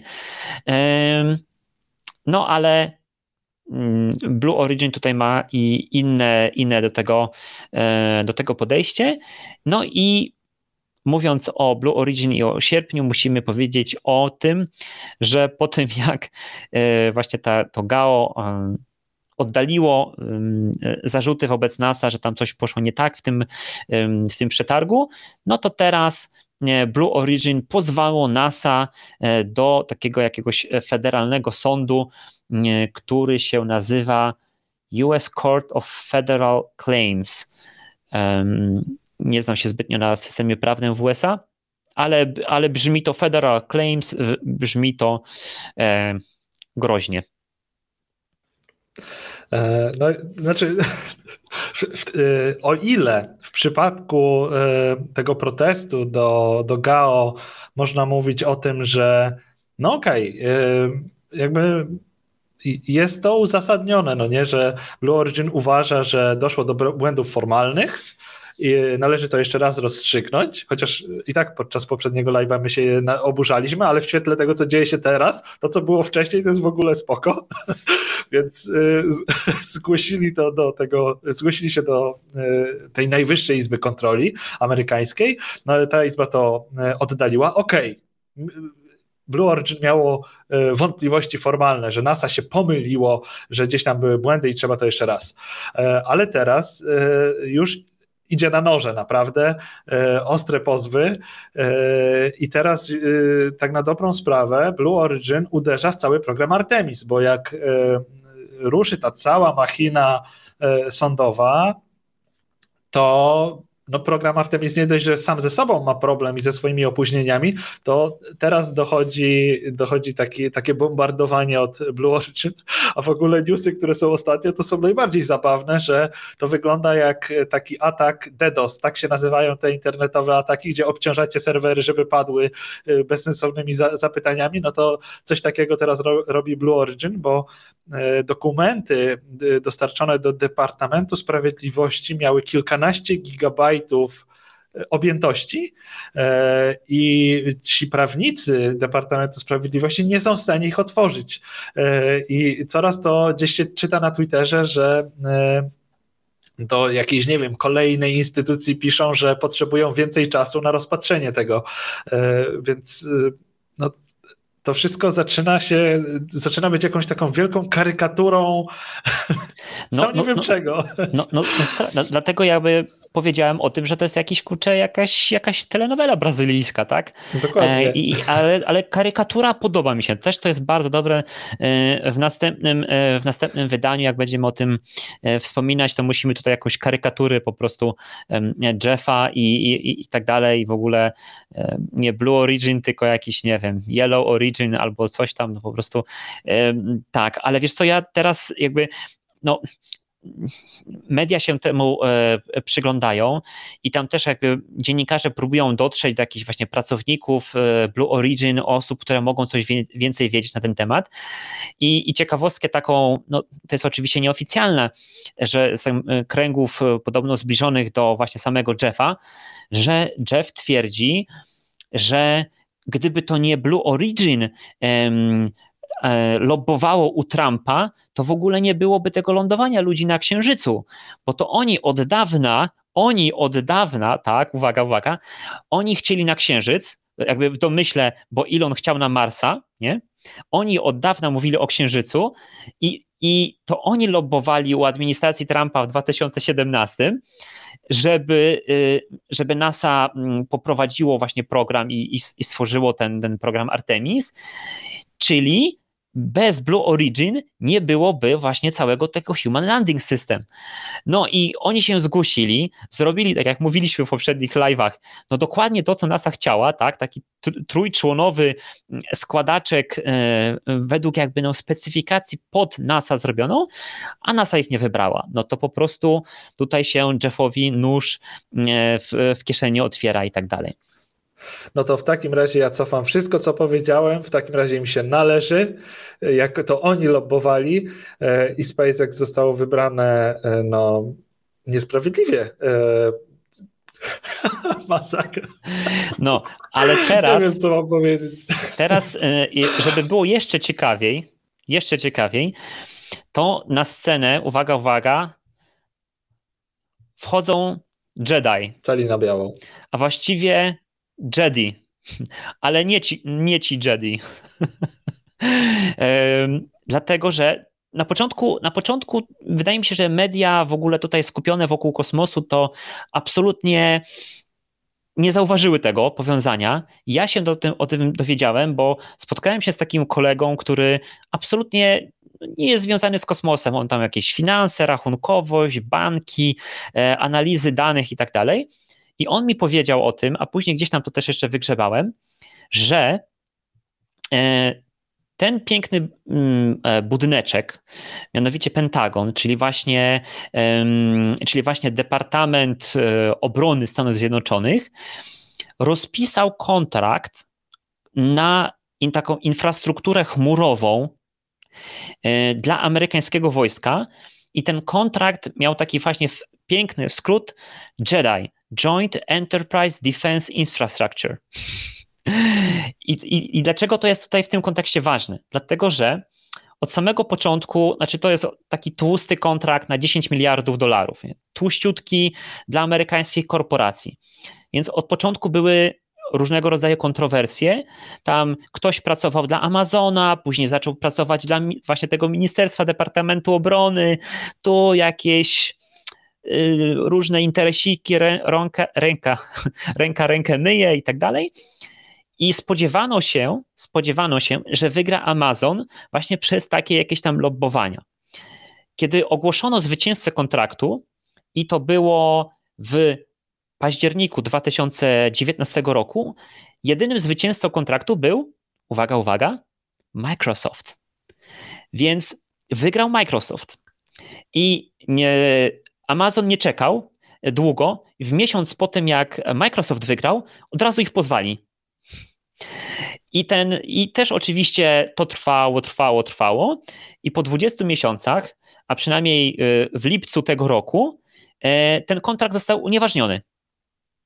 I teraz jest powiedziane, Departament e, właśnie Obrony twierdzi, że jak następny kontrakt rozpisze, to na pewno e, przynajmniej dwie firmy e, muszą zostać wybrane.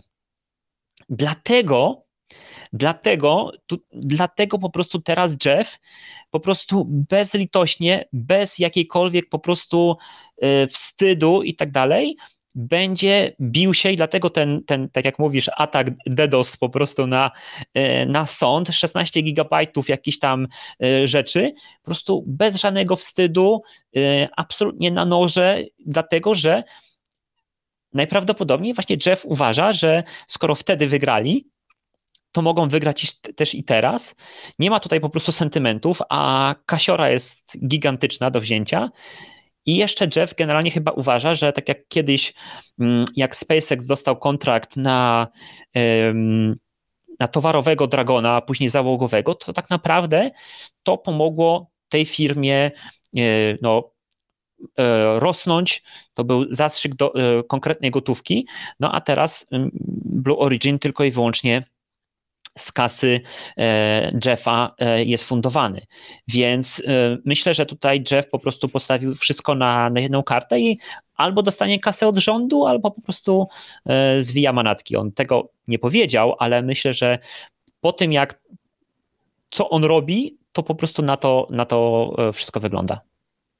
No to mnie tym zaskoczyłeś. Y, mm, o, tej, y, o tym Jedi y, nie wiedziałem. A gdzieś, gdzieś na Twitterze trafiłem właśnie na jakieś takie zdjęcia, że właśnie do tego pozwu przeciwko NASA już są werbowani jacyś lobbyści, tacy prawnicy z, je, z, z jakiegoś takiego, z, z jakiejś takiej akcji związanej z Amazonem. I to była, to chyba właśnie to, tak? Tak. Aha, no, no dokładnie.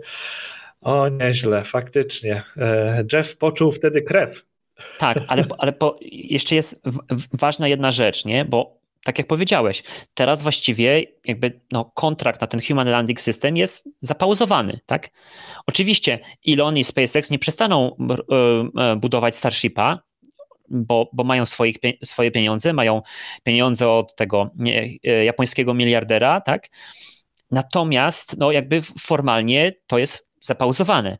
No i teraz ten kontrakt na Jedi y, dla, dla Departamentu Obrony, no to ten pozew i ta batalia prawna trwała 20 miesięcy. Więc kto wie, jak długo to będzie teraz trwało. Zobaczymy. o, nieźle. Więc e, Space XYZ, epizod 52, e, tam nie wiem, 2023, 2024. Tak jak w modzie na sukces, się... Kto, ktoś, ktoś zginął, ale okazało się, że przeżył. Co wtedy będzie? Zobaczymy, ale no, no jakby taki jest, taki jest horyzont czasowy i tylko i wyłącznie jakby, jak, jak usłyszałem o tym, o tym właśnie kontrakcie Jedi unieważniony, no to mówię, ok, teraz to ma sens. Dlaczego po prostu Jeff poszedł aż tak e, straszliwie na noże? Po prostu tutaj nie ma sentymentów i jeszcze ma dowód na to, że wcześniej mógł tak robić i, i może wyjść na jego, nie? No dobrze, ale za dużo, za dużo o tym Jeffie, tak. E, przejdźmy tutaj po prostu do naszej e, ulubionej literki mm, i chodźmy do e, firmy z literką X. Co to się działo? Tu mamy rozgrzewkę, coś co było zapowiadane, zresztą e, widać na grafice, jest podpisane A Shortfall of Gravitas, e, kolejna barka we flocie SpaceXa, autonomiczna barka, której design trochę się zmienił, ogarnął się i teraz wygląda faktycznie tak futurystycznie. To nie jest już barka, na której leżą kontenery i mamy wielki plac do lądowania e, Falconów. E, tutaj mamy coś z takim dość, no może nie idealnym, ale bardziej przemyślanym e, designem. Po raz pierwszy została użyta właśnie w mm, niedawnej misji zaopatrzeniowej do Międzynarodowej Stacji Kosmicznej CRS-23. Co tu dużo gadać? No, SpaceX y, robi to, co SpaceX robi, czyli y, latają i odzyskują Falcony. E, trzecia barka została wdrożona. Też ciekawostka fajna jest taka, że w tej misji zaopatrzeniowej została wykorzystana e, kapsuła towarowa Dragon numer C.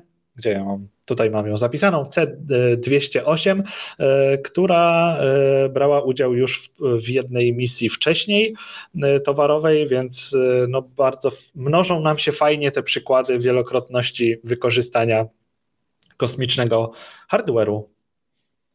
Nie mówiąc o tym, że booster leciał czwarty raz. Co tu więcej gadać? Czas na Starshipa. Więc Czas na Starshipa. Jak się przygotowywałem do, te, do dzisiejszej tutaj rozmowy, to, ja, to już mi się wydawało, że ten zestakowany e, Starship, bo tutaj jeśli słuchacie nas, to właśnie pokazujemy e, na obrazku e, Starshipa no, złożonego na boosterze, mm, to mi się wydawało, że to już było wcześniej, ale nie. Tak, mhm. Kuba? Ja też myślałem, że to jakieś miesiące temu, e, a to był początek sierpnia. E, I w ogóle tutaj to, to, to tempo, e, to za każdym razem po prostu trzeba podkreślać, tempo tego, co się dzieje w Starbase jest jakieś szalone. I co prawda, ostatnio jakoś tam zapauzowali te, te loty testowe i mm, po, po, po tym, co się działo na początku roku, nic już więcej nie leciało, ale to dlatego, że są zajęci całą masą innych rzeczy i przygotowaniami do lotu orbitalnego. E, to, co tutaj widzimy, e, no, słuchacze niestety muszą sobie to wyobrazić. Mamy zestakowanego e, Starshipa, czyli booster Super Heavy BN4, egzemplarz i SN20 Starship, który teraz już się nie nazywa Starshipem, tylko Shipem a cały system to jest Starship. E, wiem, że wcześniej było to nielogiczne, ale jakoś tak mi tęskno za nazywaniem drugiego stopnia po prostu Starship. Jakoś lepiej mi to brzmi, ale nieważne. E, dobrym przykładem tego, jak szalone jest to tempo, to tutaj widzimy obrazek chyba z 6 sierpnia, a dwa dni wcześniej, czwartego, mamy w internecie, znaczy mamy opublikowane przez, przez tych wszystkich szpiegów ze Starbase zdjęcia, gdzie ten e, Starship, e, czyli ten Ship 20 w ogóle nie był sam w sobie jeszcze złożony do końca.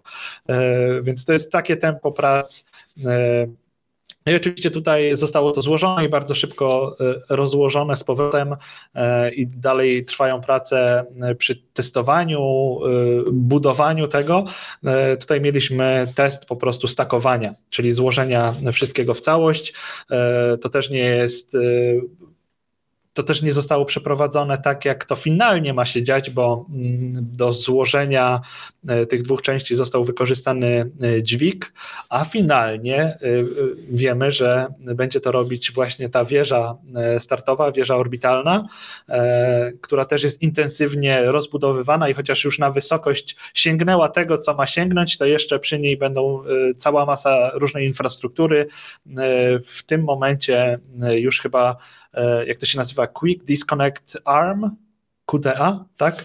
Czyli to ramię, które ma, ramię serwisowe, które ma doprowadzać e, paliwo e, już na, na tej wieży rany. Już się znajduje, tak, już, już jest założone.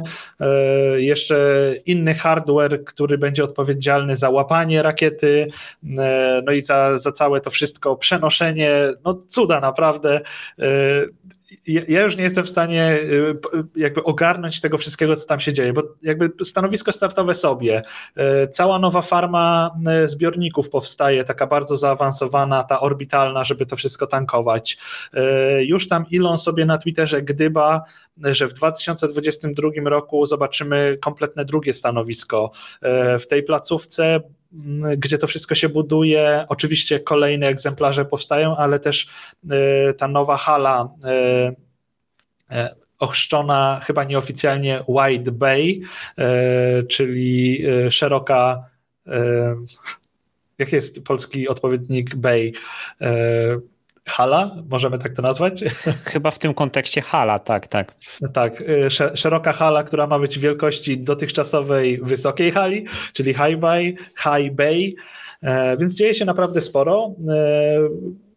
Ciągle przyjeżdżają, odjeżdżają jakieś silniki, e, które są e, montowane, zdejmowane e, i na dzień dzisiejszy SHIP 20 jest na stanowisku suborbitalnym B, czyli na jednym z tych dwóch stanowisk, które były wykorzystywane podczas tych lotów na 10 kilometrów i tam trwają prace przy nim, a booster wrócił właśnie do tej hali High Bay mm, no i czekamy na to, aż e, dojdzie do e, lotu orbitalnego. Oczywiście SpaceX e, intensywnie różne rzeczy w ramach tych prototypów buduje.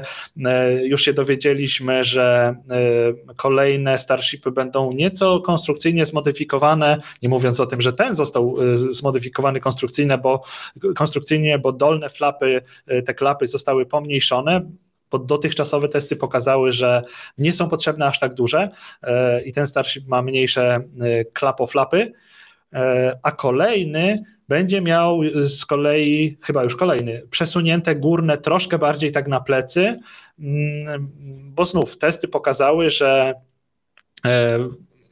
ułożenie ich tak symetrycznie, y, jakby w osi y, rakiety, stanowi pewne ograniczenie, bo kiedy to będzie wchodzić z powrotem w atmosferę, to te górne klapy mogą się zbytnio nagrzewać, a jeżeli zostaną cofnięte trochę na plecy, to będą bardziej oszczędzone względem przechodzenia przez atmosferę, a nadal pozwolą zachować odpowiednią sterowność. Rany, co tam jeszcze? Ja sobie zacząłem nawet listę jakąś tworzyć rzeczy. Cuda.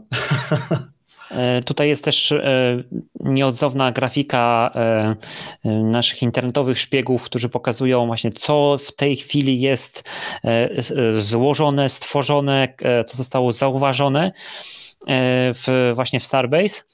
Ale ja chciałbym jeszcze wspomnieć o tym, o czym mówiłeś wcześniej, o użyciu tego dźwigu, nie? bo to też pokazuje to, to, to szalone tempo, jakie, e, jakie narzuca SpaceX, bo normalnie to te rakiety Najpierw zostaje ona wspaniale, idealnie zaprojektowana, buduje się jakąś właśnie vertical vehicle assembly building, które jest idealnie dopasowane, taką ma otoczkę idealnie do tej rakiety, do, do, do wszystkich tych systemów. E, to się buduje i dopiero wtedy wprowadza się tą całą e, e, rakietę, tak? A tutaj po prostu złożyli ten, ten dźwig też po prostu z różnych części, tutaj taki kolor, tutaj taki kolor, e, byle to się tylko dało jedno na drugie nałożyć i jest, jest już, już położone. Zanim jeszcze wieża została właśnie do, dokładnie zbudowana, to już było pierwszy, pierwszy test pasowania właśnie boostera do, do, do shipa. Więc to jest absolutnie niesamowite. No i oczywiście no chyba wszyscy mm, wtedy właśnie w internecie się zachwycaliśmy tym, jak jest to po prostu gigantyczne, absolutnie no niesłychane, wielkie, ogromne. Tutaj brakuje przymiotników. Czuję się jak ci prezenterzy z mm, e, konferencji Apple'a, którzy po prostu non-stop tymi przymiotnikami amazing, extraordinary e, i tak dalej, i tak dalej. No ale to naprawdę... to największa rakieta, którą kiedykolwiek zbudowaliśmy. No właśnie, więc naprawdę tutaj to, to, nie, jest, to nie jest absolutnie żadna, żadna przesada mm, i, i, i tak dalej. No właśnie też widzę tutaj już e, na, na czacie też się pojawiło e, odnośnie tego, że e, już gdzieś tam ktoś wypatrzył elementy kolejnych prototypów, które właśnie się pojawiły w placówce tej budowlanej, produkcyjnej, które są jeszcze z cieńszej blachy, jakiejś tej 3,6 mm. Właśnie, z niej był zrobiony testowy zbiorniczek, czy tego nie. No, no, no, właśnie, więc e, to, co teraz widzimy, tego Starshipa, to wszystko jest dalej pod znakiem zapytania, czy to będzie finalna wersja, bo on dalej jakby przechodzi ten development e, mimo że te Starshipy, kolejne SN-y leciały, teraz mamy zobaczyć test orbitalny, ale to dalej jest dalekie od prawdopodobnie tego, co, co finalnie zobaczymy.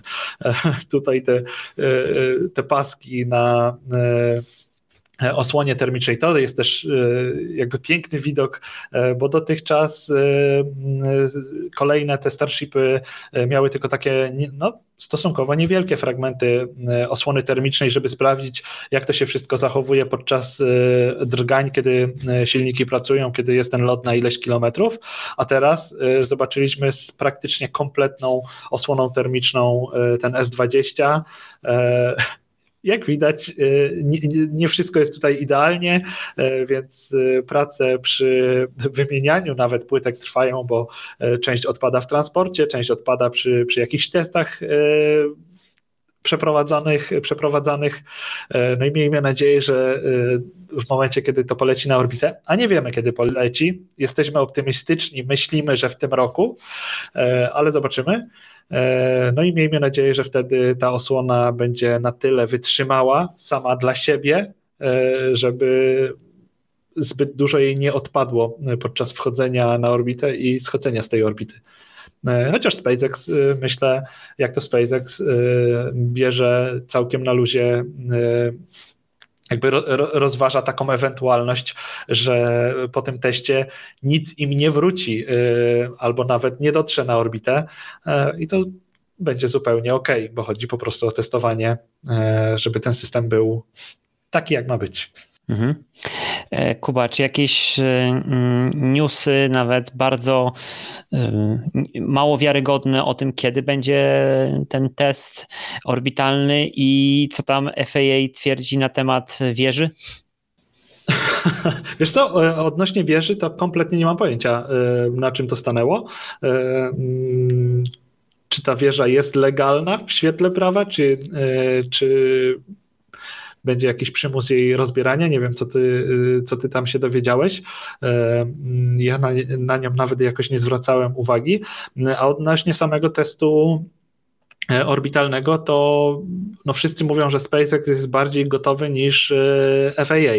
E, czyli SpaceXowi naprawdę nie, o, niedużo brakuje, żeby to wszystko złożyć i wystrzelić, a dalej cisza odnośnie tego, na jakim etapie jest Federalna Administracja Lotnictwa, żeby przyznać im pozwolenie na to. Znaczy wiesz co, może tak sobie pomyślałem, że może po prostu e, urzędnicy z FAA byli na wakacjach i tutaj jakby się nic nie posunęło. Natomiast... No tak to, tak to trochę wygląda, tak to właśnie trochę wygląda jakby tam nic się nie działo, e, a powinniśmy dostawać jakieś e, komunikaty, bo przecież jest to urząd, który musi informować o e, swoich działaniach więc jeżeli nie informują, to tak jakby tych działań nie było. I to jest takie trochę martwiące, że no w pewnym momencie się okaże, że cały proces zajmie tyle, że nie dojdzie do startu w tym roku. Mhm. A i jeszcze też pojawiła się taka informacja, że e, właśnie Elon chce tutaj zatrudnić e, w Starbase e, swoją inną firmę, ale nie chodzi o firmę T, tylko Boring Company, że chcą wybudować tunel, dzięki któremu dostęp na tą publicznie dostępną plażę byłby zachowany i niezakłócony i przez to nie musieliby po prostu non-stop zamykać tej jakiejś takiej specjalnej drogi i, i cały czas ogłaszać te tego i, i, i, czekać wtedy, kiedy tym będą mogli robić, a kiedy nie i tak dalej, i tak dalej. Więc chyba jeśli dostaną zgodę FAA, że tak, tutaj mogą startować na orbitę, no to wtedy ten, ten tunel powstanie. Właśnie, bo, bo na północ od e, Starbase e, jest e, South Padre Island, mhm. tak się nazywa? Tak. I właśnie stamtąd chcą wywiercić tunel, żeby był dostęp do plaży, bo bo właśnie między South Padre Island a Starbase jest jakiś kanał, y, który, który wpada do Zatoki Meksykańskiej i, i dlatego jedynym dostępem do tej plaży dla turystów jest przejazd koło placówki SpaceXowej. A jeżeli SpaceX zrobi tam od północy dojazd, no to wtedy yy, znaczy ułatwią ludziom życie i pewnie sobie też pozyskiwanie y, zgód na zamknięcie tej drogi. Y, pewnie dalej będą musieli y, zawsze taką zgodę mieć, bo jest to publiczna droga, chyba że dojdzie do czegoś takiego, że SpaceX jakby stworzy tę alternatywę, a wtedy ta publiczna droga, nie wiem, może ją odkupią. To wtedy by było dla nas niedobrze, bo wtedy nie wiedzielibyśmy z wyprzedzeniem, co się będzie działo na tej drodze. Dokładnie tak. E, no dobrze, i lecimy, e, lecimy dalej. Space P. E, Space P jak Perseverance. Nasz robocik jest na mm, Marsie nadal, działa i szuka dziury w całym. To znaczy wierci, wierci dziury, nie wierci się, tylko wierci dziury. No i tutaj na początku sierpnia no, serce niemalże zamarło, e, nasze serce i serca inżynierów w Jet Propulsion Laboratory, jak usłyszałem tego newsa, że, że Perseverance wywiercił pierwszą dziurę, tą, którą, żeby zdobyć próbkę marsjańskiej skały i okazało się, że jak wywiercił i chciał włożyć tą tubkę mm, e, do tego specjalnego pojemnika, to się okazało, że tam nic nie ma, no to ja pomyślałem sobie, o, kret, czyżby kret i insight po prostu? Nagle się okazało, że nie potrafimy znowu wiercić na Marsie. E, I, I tutaj na tym, na tym obrazku, dla tych, którzy słuchają, to opowiem, właśnie jest dziura po tym, jak właśnie Perseverance wywiercił um, pierwszą próbkę, ale um, wtedy, kiedy to była też pierwsza próbka, więc chciano sprawdzić, czy rzeczywiście coś tam jest. No i kiedy, mm, kiedy zobaczono, e, kiedy zobaczono mm, tą tubkę, no to się okazało, że tam nic nie ma. No i wtedy, to było na początku sierpnia, no i wtedy było po prostu, o mój Boże, e, co tu się dzieje i dlaczego, e, dlaczego, dlaczego to nie działa? E, przecież u mnie działa w... I, IT no, powiedziało, że u nich działa. Tak. I tutaj dzięki temu, że, że nagrywamy, ten, mm, nagrywamy ten odcinek 6 września, to wiemy, bo kolejna próba została e, podjęta 2 września.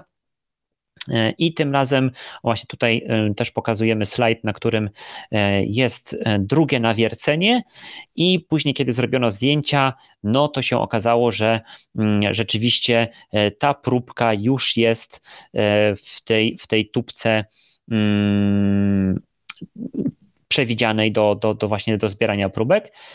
I no takie pierwsze chyba y, no wyjaśnienie tego, dlaczego y, za pierwszym razem nie było tej próbki tam, gdzie powinna być, no okazało się, że po prostu ta skała, w którą się wiercono, była bardzo sypka. I po prostu jak ta próbka jakby no została wywiercona i pobrana i zaczyna, była wkładana, no to po prostu się to wysypało z, mm, e, z tej fiolki, o tak to można nazwać. E, no a teraz chyba taką wybraną skałę zdecydowanie bardziej e, skalistą. I, o odpowiedniej konsystencji. Tak, tak. No ale też to historia Insighta i, i Kreta, który nie mógł się wbijać i w końcu nas się poddało, mm, no to też świadczy o tym, że po prostu no, nie znamy tej geologii Marsa tak dobrze jeszcze. Mm, tutaj geologowie na Ziemi argumentują i każdy geolog właściwie dałby się pewnie e, pokroić, e, aby móc polecieć na Marsa, bo wtedy po prostu na, na żywo mógłby być w stanie bardzo szybko wiele rzeczy stwierdzić, e, kopiąc stukając młotkiem i tak dalej.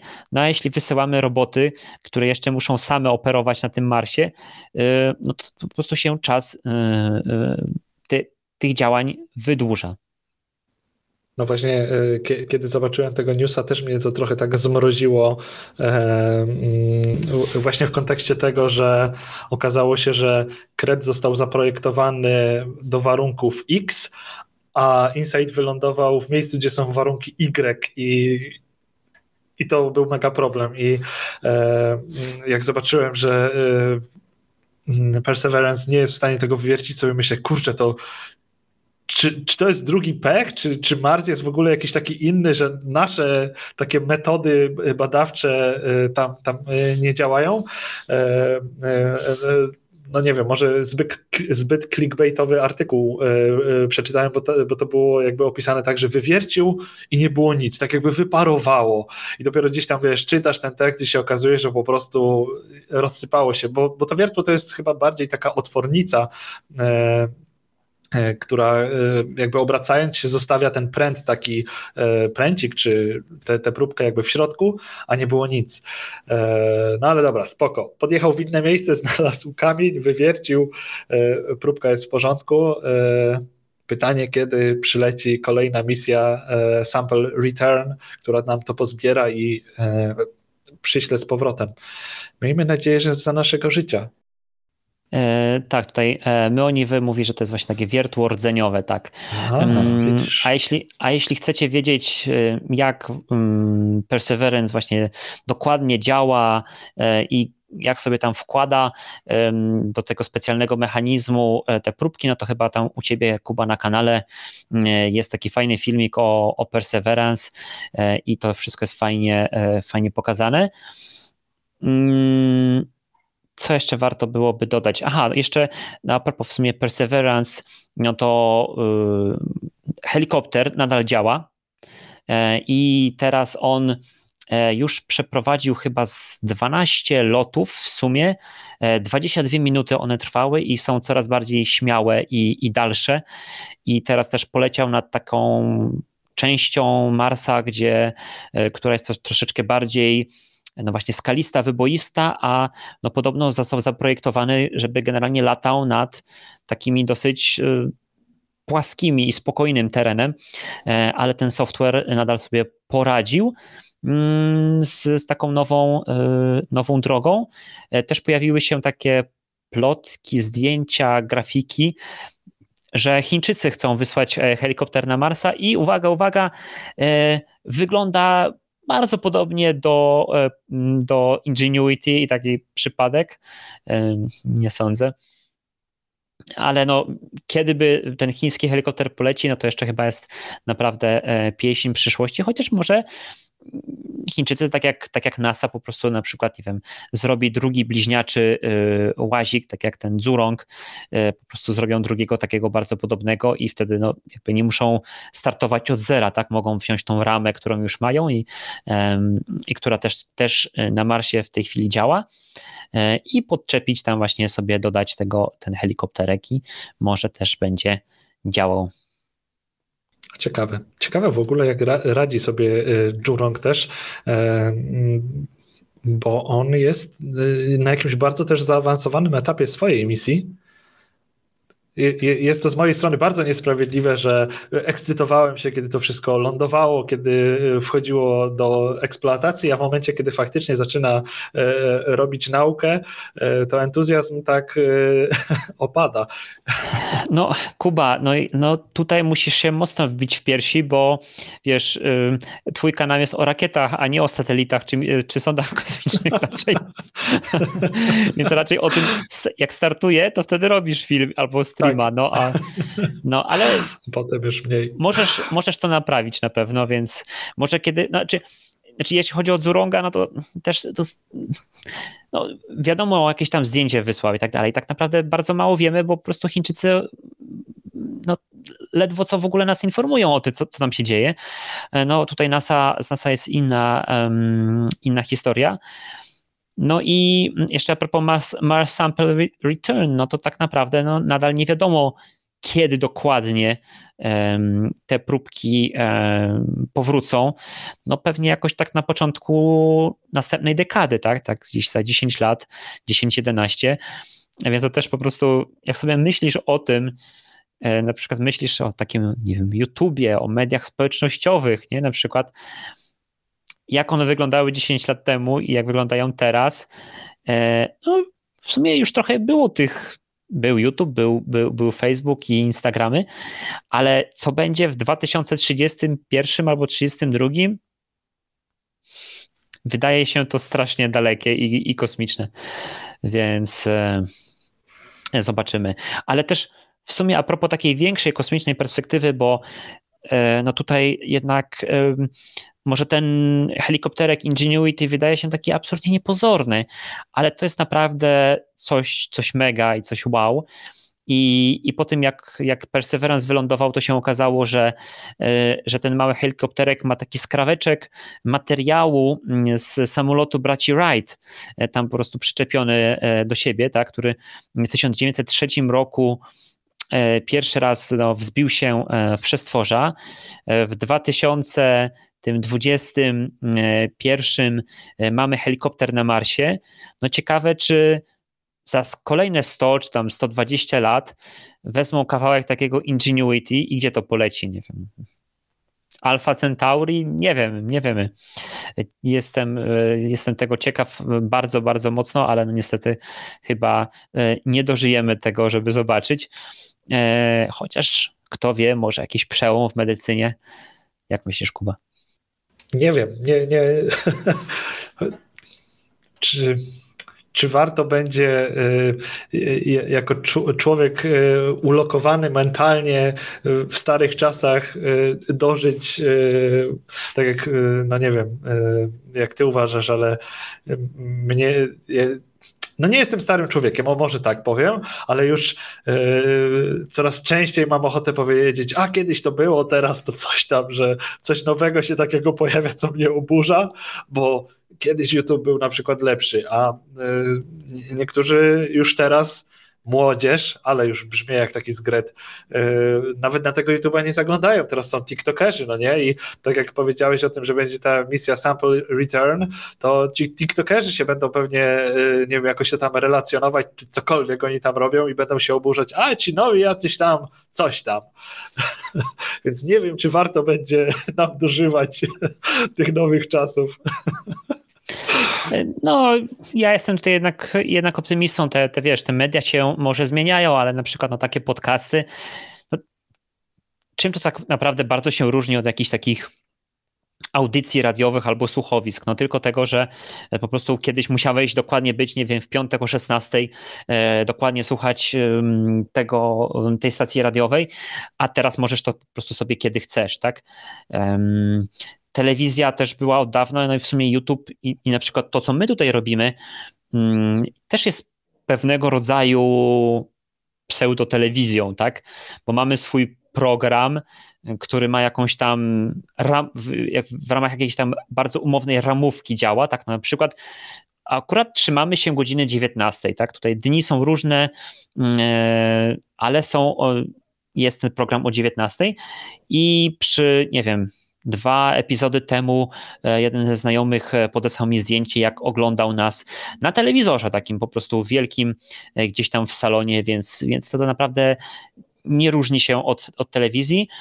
Więc myślę, że TikTok, te, TikTokerzy, znaczy osoby, które tworzą, a, ale też i oglądają, no okej, okay, TikTok fajny, bo, bo różne są tam um, ciekawosteczki, śmieszne filmiki i tak dalej, no ale jeśli chcesz się nauczyć czegoś, nie wiem, o budowie rakiet, oprócz najbardziej podstawowych rzeczy, no nie jesteś w stanie tego się nauczyć z TikToka, więc musisz sięgnąć po coś dłuższego, e, a nie daj Boże już chcesz naprawdę zacząć robić te rakiety, no to już tutaj po prostu nie uciekniesz od matmy i fizyki.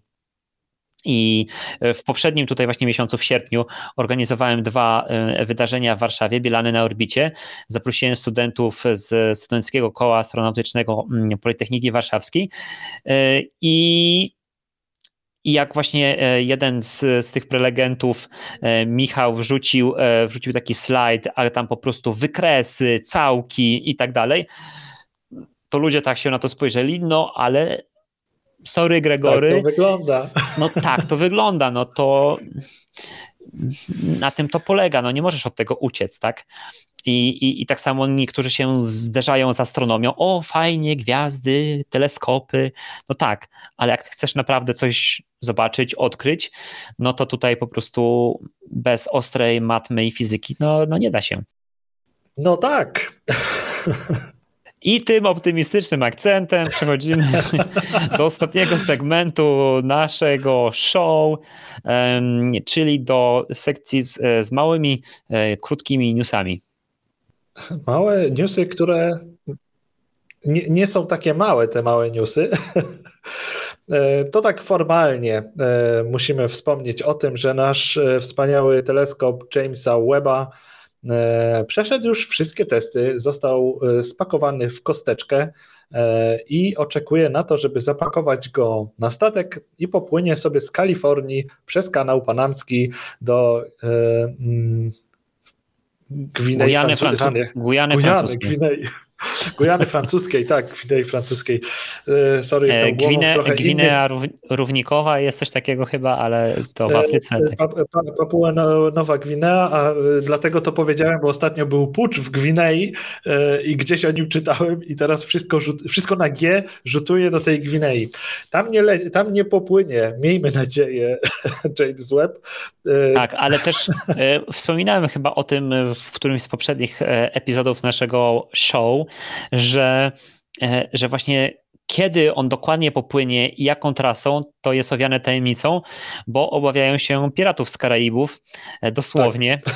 E, bo, bo to jest po prostu teleskop za, za dziesiątki miliardów dolarów, więc, więc tutaj po prostu stawka jest gigantyczna.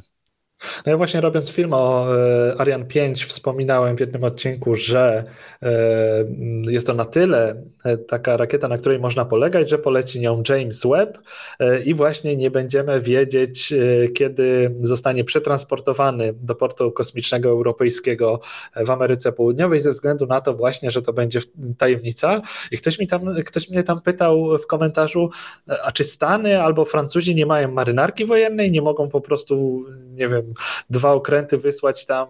Przecież to nie są tacy piraci jak kiedyś, że mają swoje okręty, z, z którymi jest jakby równoważna walka, tylko to są goście na motorówkach z karabinami, więc yy, byle jednostka wojskowa ich może odstraszyć. I nie potrafiłem odpowiedzieć na to pytanie, bo nigdzie w sieci nie trafiłem na informację właśnie dlaczego. No wystarczyłoby nawet w taką misję ćwiczeniową wysłać y, no, wojska? To jest, Kuba, bardzo dobre pytanie w sumie, no bo akurat kto jak to, ale Francja teraz mm, mogę się straszliwie pomylić, ale wydaje mi się, że Francja jest jedynym krajem po USA, który ma atomowy mm, lotniskowiec.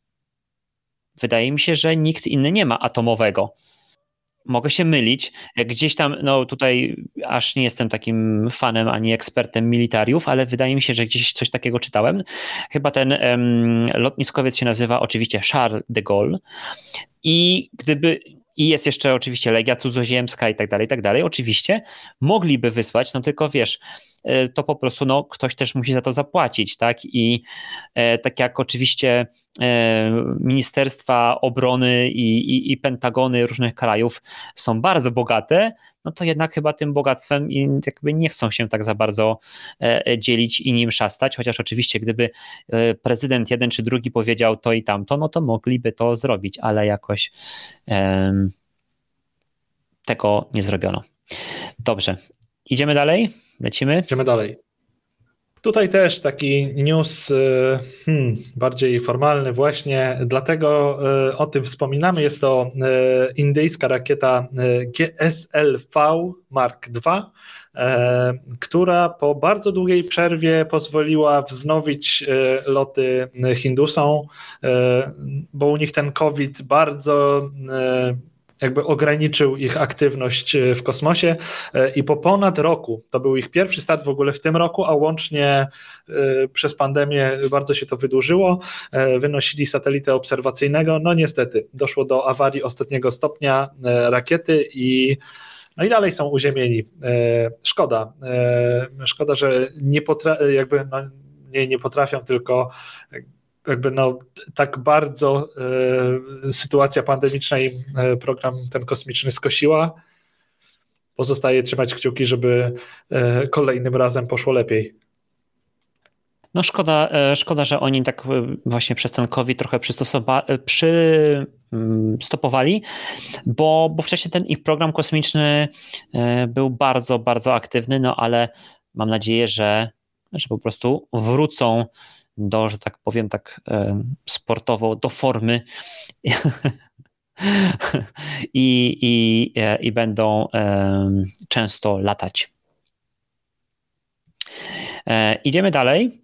Mm, I tutaj była ciekawa jeszcze informacja w tym miesiącu o tym, że wspaniała, wspaniała misja Virgin Galactic LOT Richarda Bransona, tutaj nie chciałem pomylić z, z Jeffem, e, Richarda Bransona, no, wydawało się, no widzieliśmy tego streama i tak dalej, wszystko idealnie się udało, a tutaj hola hola, FAA uziemiła y, y, właśnie Virgin Galactic, y, powiedziała, że nie mogą latać, dopóki nie zostanie rozwiązana sprawa mm, tego, że podczas właśnie mm, owego słynnego lotu no Mm, Spaceship Two no, wyleciał poza tą przyznaną mu przestrzeń powietrzną. I dlaczego tak się stało?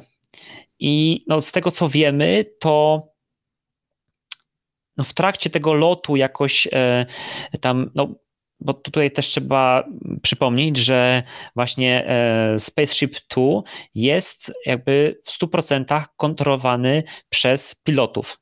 To nie jest automatyczna e, kapsuła, to nie jest automatyczny samolot, to po prostu tutaj ludzie pilotują.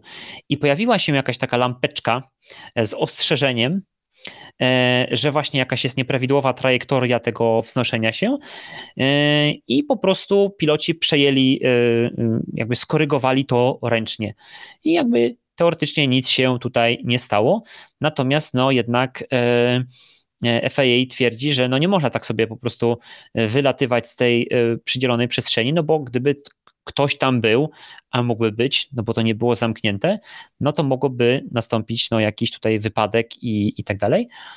No i no Virgin już zdążył się pochwalić tym, że następny lot ma być może we wrześniu, w październiku i następni już ci pierwsi e, płacący mm, klienci, to, to tak, klienci, tego słowa mi brakowało, to miało być właśnie e, mm, wo, włoska marynarka wojenna, więc mieli to być jacyś mm, wojskowi włoscy i z jakiegoś jeszcze też właśnie z marynarki wojennej oraz e, jakiegoś narodowego centrum rozwoju czy jakiegoś takiej instytucji e, naukowej. No i kiedy polecą, no to teraz, teraz już absolutnie nie wiadomo, no bo nie wiadomo, co będzie z tym e, śledztwem i decyzją FAA. E, tam też przy okazji tej informacji właśnie o tym, że dostali czerwoną kartkę od FAA, rozstali się z jednym z pilotów Virgin Galactic, E, który mm, zbyt głośno mówił o tym, że e, no właśnie firma trochę bagatelizuje e, różne ryzyka, co by się troszkę wpisywało w podejście mm, Bransona, bo historycznie już dochodziło do sytuacji, gdzie presja na to, żeby mm, były sukcesy, E, była wyższa niż presja na bezpieczeństwo. E, i nawet chyba ten wypadek, który był lata temu, gdzie eksplodował e, silnik ten hybrydowy, którym jest napędzany ten, ten samolot kosmiczny, no, E, jakby ten, ten wypadek był przypisywany właśnie Bransonowi, że e, mm, inżynierowie e, łącznie z, z menadżerami e, tutaj protestowali, że no, no nie można tak cisnąć e, na wyniki, kiedy technicznie nie jesteśmy gotowi. No i skończyło się to e, tak, jak się skończyło. E, na szczęście akurat teraz nie doszło do, do wypadku. W ogóle bardzo mnie to też e, zdziwiła ta informacja, bo zostało to odtrąbione jako wielki sukces. Tyle czasu minęło i dopiero teraz dowiadujemy się, że no nie, nie, nie było wcale tak, e, tak dobrze, tylko FAA ma na tyle zastrzeżenia, że Virgin Galactic został uziemiony. No, Chciałbym powiedzieć, że będzie lepiej, ale jakby historia pokazuje, że e, te, te silne charaktery tych liderów jednak e, mają swoją agendę e, i no nie bardzo liczą się z, z, z bezpieczeństwem no cóż.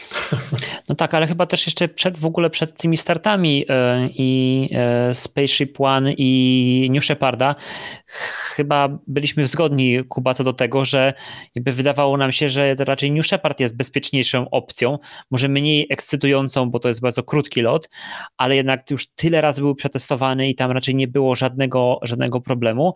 Natomiast byliśmy raczej zdziwieni tym, że sam Richard e, wsiadł na, na pokład rakietoplanu i, i, i poleciał, bo, bo to jeszcze nie wydawało się na tyle bezpieczne.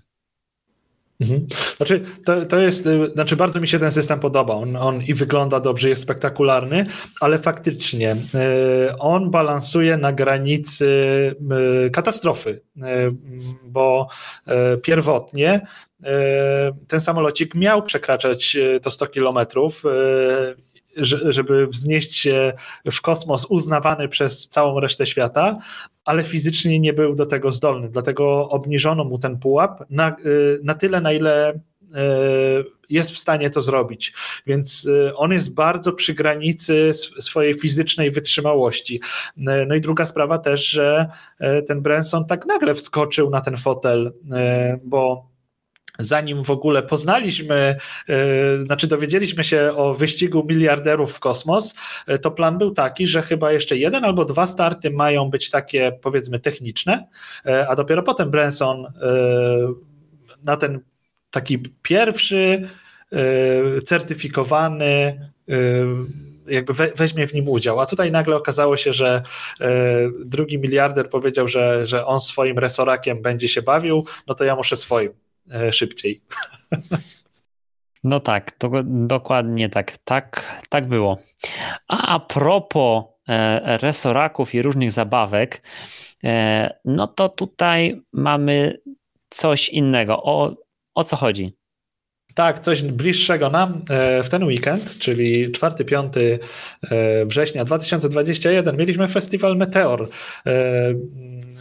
udało mi się w międzyczasie w tym roku poznać e, parę osób z Polskiego Towarzystwa Rakietowego. E, mm, I na ich trochę zaproszenie przyjechałem sobie na, na festiwal Meteor. To nie jest tak, że inaczej bym nie mógł, tylko zwrócili mi uwagę na to, że to jest bardzo fajna impreza, otwarta impreza, e, gdzie każdy może e, przyjechać. Dzieciaki e, mogą złożyć sobie rakiety na miejscu, bo PTR organizuje warsztaty. Amatorzy rakiet, bardziej profesjonalni konstruktorzy, nie mówiąc o tym, że przyjechały też no już mega profesjonalne zespoły z uczelni, przyjechała ekipa ze Słowacji ze swoją dużą rakietą, więc no super, super wydarzenie na pustyni błędowskiej. E, kolega mówił, że w tym roku rekordowo dużo rakiet, bo prawie 200 wystrzeleń było e, najróżniejszych rakiet. E, tutaj gdzieś zaraz zobaczymy nawet naszą wspólną znajomą Alicję. Zresztą to właśnie teraz leciała jej rakieta. Super impreza, bardzo fajny klimat ludzie przyjeżdżali tylko popatrzeć, y, przyjeżdżali też tacy, którzy się mega angażowali, żeby coś budować, coś tutaj działać. E, zdecydowanie coś, y, gdzie warto być y, bo impreza jest bardzo fajnie zorganizowana, jest, jest jedzenie, można się rozłożyć z jakimiś kocami, e, namiotami, nie mówiąc o tym, że e, mieliśmy fantastyczną pogodę. Jakoś tak ta impreza została, jest Alicja, została wstrzelona idealnie w moment, kiedy pogoda była bajeczna, bo wcześniej chyba cały czas, nie wiem, lało i, i teraz znowu jest, chociaż nie wiem, dzisiaj może jest w miarę okej. Okay ale Meteor miał zamówioną pogodę idealną. E, także tak. Super, czyli e, jakby zapraszamy za rok, to chyba zwykle jest pierwszy weekend września, tak na, na pewno początek września to, to, tak co roku. E, ja jeszcze nie byłem, więc może za rok właśnie idealnie będzie podjechać. Zdecydowanie. No dobrze to idziemy dalej i e, pogadamy teraz e, super szybciutko o tym, co będzie się działo e, we wrześniu. Więc myślę, że zdecydowanie największym wydarzeniem, newsem, czymś, co już wiecie, teraz też ktoś o tym w komentarzu wspominał, oczywiście misja Inspiration 4 leci w we wrześniu e, Dragonem na orbitę, nie na kilka sekund, na kilka minut e, e, lotem suborbitalnym, tylko aż na trzy dni. Specjalna kupola, można tak powiedzieć. Specjalny wizjer będzie zamontowany właśnie w Dragonie, zamiast tego portu dokującego do, do ISS będzie specjalny taki właśnie taka półsfera mm, przezroczysta i będzie można wyjrzeć. I myślę, że tutaj będziemy oglądać to z zapartym tchem.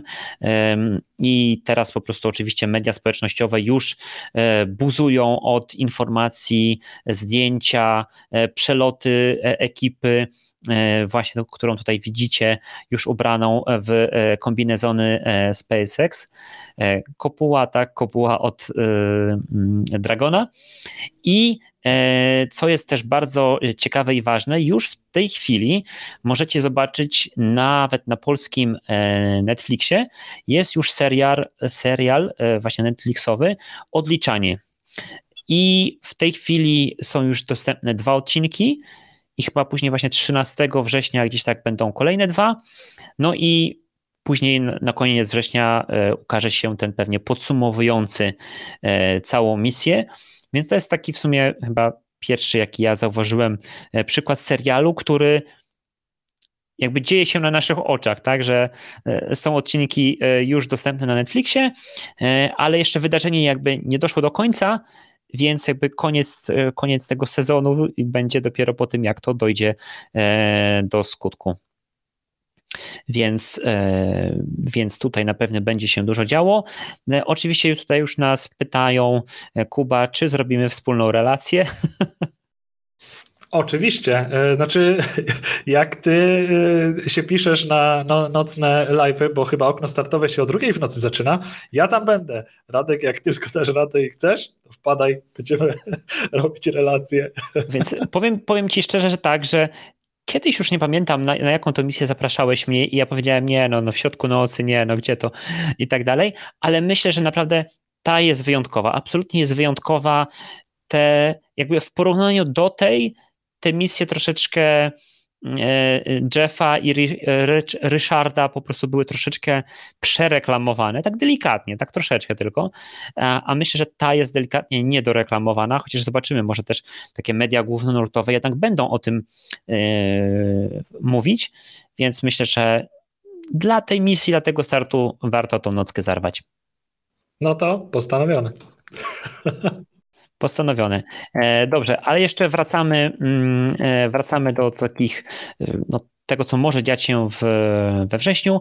Więc teraz jakaś była posłucha, jeśli chodzi o starty Starlinków i z tego, co się dowiedziałem, to chcą dodać tym no, nowym satelitom możliwość tej komunikacji jakiejś laserowej, dlatego troszeczkę wstrzymano ich właśnie wysyłanie, żeby ich pewnie doprodukować odpowiednio dużo oraz e, będzie start Ariane 5. Nie wiem, czy jeszcze, czy już z tym nowym systemem e, relacji i z nowym webcastem, jeszcze nie, no ale to jest ważny, ważny lot ze względu na to, że no musi pójść idealnie, żeby Jamesa Webba później można było wystrzelić.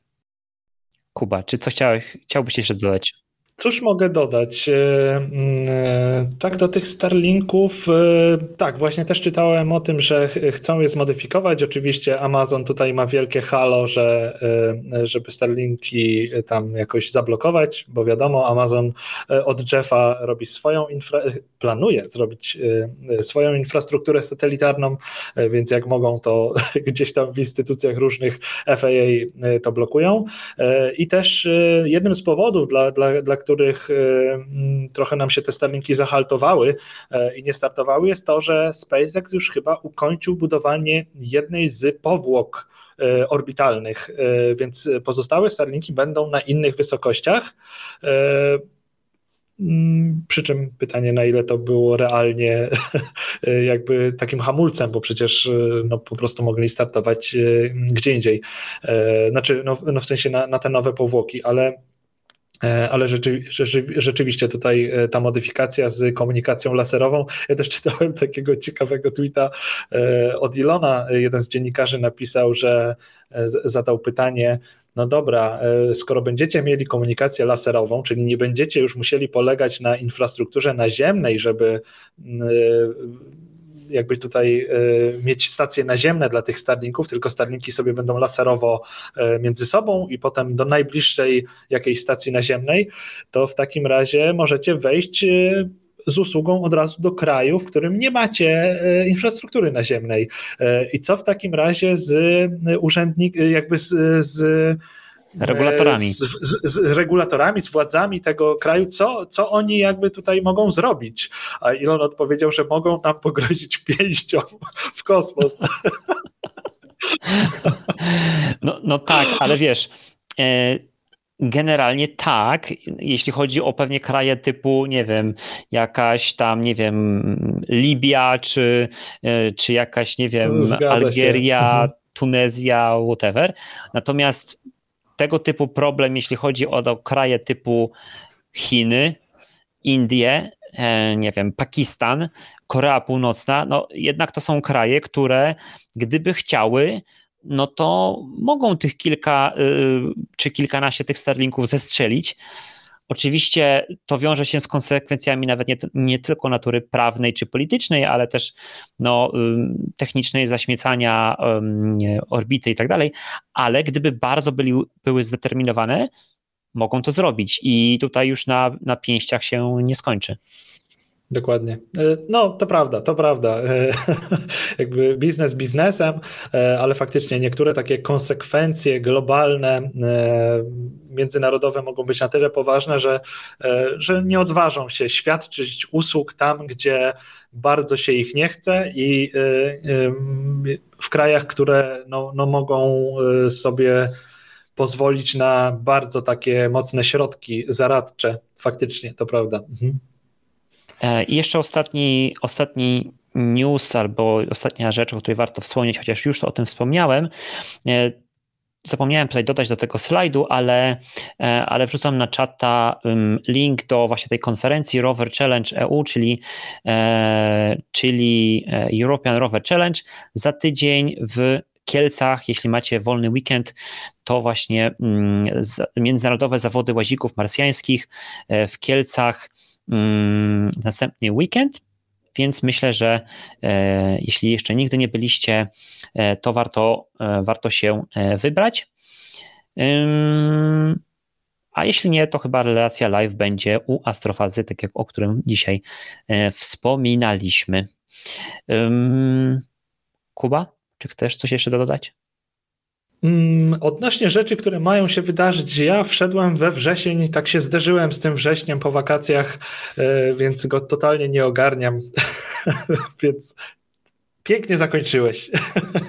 Dobrze, e, zakończyłem, ale wiesz, ja jeszcze chciałem e, coś dodać, bo tutaj podczas naszej rozmowy wspomniałeś o, o clickbaitach. I ja przygotowując się do tego, do tego odcinka, usłyszałem, ta, y, zauważyłem taki tytuł w internecie, tutaj właśnie wyświetlam. Największa rakieta SpaceX jak sushi. Elon Musk chce łapać ją gigantycznymi pałeczkami. I, i po prostu no po prostu yy, no, ja rozumiem, dlaczego taki tytuł został wymyślony. Y, byłem też jakby zawodowo dziennikarzem kiedyś, pracującym też dla dużych mediów, ale po prostu skoncentrowanie clickbaitozy po prostu w tym tytule jest po prostu absolutnie Ale gigantyczne. Tutaj Elon pomógł, w, jakby sam wygenerował ten clickbait, bo to jest dosłowne tłumaczenie e, słów Ilona, e, e, te chopstick, tak to się nazywa, pałeczki, tak, tak. E, bo tak Elon chce ochrzcić te ramiona, które będą łapać Starshipa na wieży startowej, bo powiedział, że widział to w Karate Kid, e, więc tak chce to zrobić. Okej, okej. No dobrze, to może zwracam, zwracam honor po prostu tutaj redaktorowi, który, mm, który, który wymyślił ten, ten, ten polski tytuł, no bo okazuje się, że to sam e, Elon e, troluje. E, no ale to też jakby część jego część jego uroku, tak, że po prostu nie wszystko jest zawsze na poważnie. W pierwszej misji pierwszej misji Dragona poleciała Bela Sera, tak po prostu e, w pierwszej misji e, e, tego Falcona Heavy była Tesla, więc czasami Elon robi pewne rzeczy dla jaj, a nazwanie czegoś właśnie w ten sposób jak chopsticks, no to przecież nic nie, nic, nic nie kosztuje, a, a jest fan i my teraz o tym rozmawiamy, nie? I, I przykleja nam się do mózgu i nie da się odkleić. Bo tam dobrze się klika. No, o, klika się. Jak tytuły na Onecie, tak kiedyś, kiedyś tam w dziale sportowym widzę właśnie tytuł um, Nagła kontuzja Kubicy, tak, klikam, a tam e, e, Rafał Kubica, piłkarz trzecioligowego, a. czegoś tam. E, tak, tak, Dokładnie. tak. Znaczy, Elon jest wdzięcznym tematem i sam na to pracuje, e, żeby tworzyć różne kontrowersyjne treści. E, wystarczy napisać, że Elon zrobił to fajnie e, i będziesz miał zasięgi i szturm komentarzy, oburzeń, a napiszesz, że Elon zrobił to źle, dostaniesz dokładnie to samo. Tylko, Tylko ludzie zamienią się stronami. No dobrze, mm, to by było chyba na tyle w tym odcinku Space X, Y, Z. Space X, Y, Z, mówiąc po polskawemu. Jeśli podobał Wam się ten odcinek, no to oczywiście jak prawdziwi youtuberzy, prosimy o łapki w górę, e, e, o subskrypcję, jeśli tego jeszcze nie robicie, obu kanałów i More Space i to jakiś kosmos. I co, zapraszamy też do e, posłuchania nas jako podcast. Ten odcinek pojawi się za dzień czy dwa właśnie w eterze podcastycznym i tam też przy okazji prania, sprzątania, jechania do szkoły autobusem będzie można nas posłuchać. Dokładnie. Jesteśmy w każdej y, waszej ulubionej aplikacji podcastowej, więc tam nas szukajcie. Tak jest. A tutaj też pojawił się kiedyś taki kolega, który poprosi o dodanie do jakiejś specjalnej, której on używa, żeby mógł pobierać MP3 na swój MP3 player i też to dodaliśmy, więc e, mówisz i masz. O. Dokładnie. E, pozdrawiamy Was bardzo serdecznie i do zobaczenia, do usłyszenia za miesiąc. Cześć. Dzięki, trzymajcie się, hej.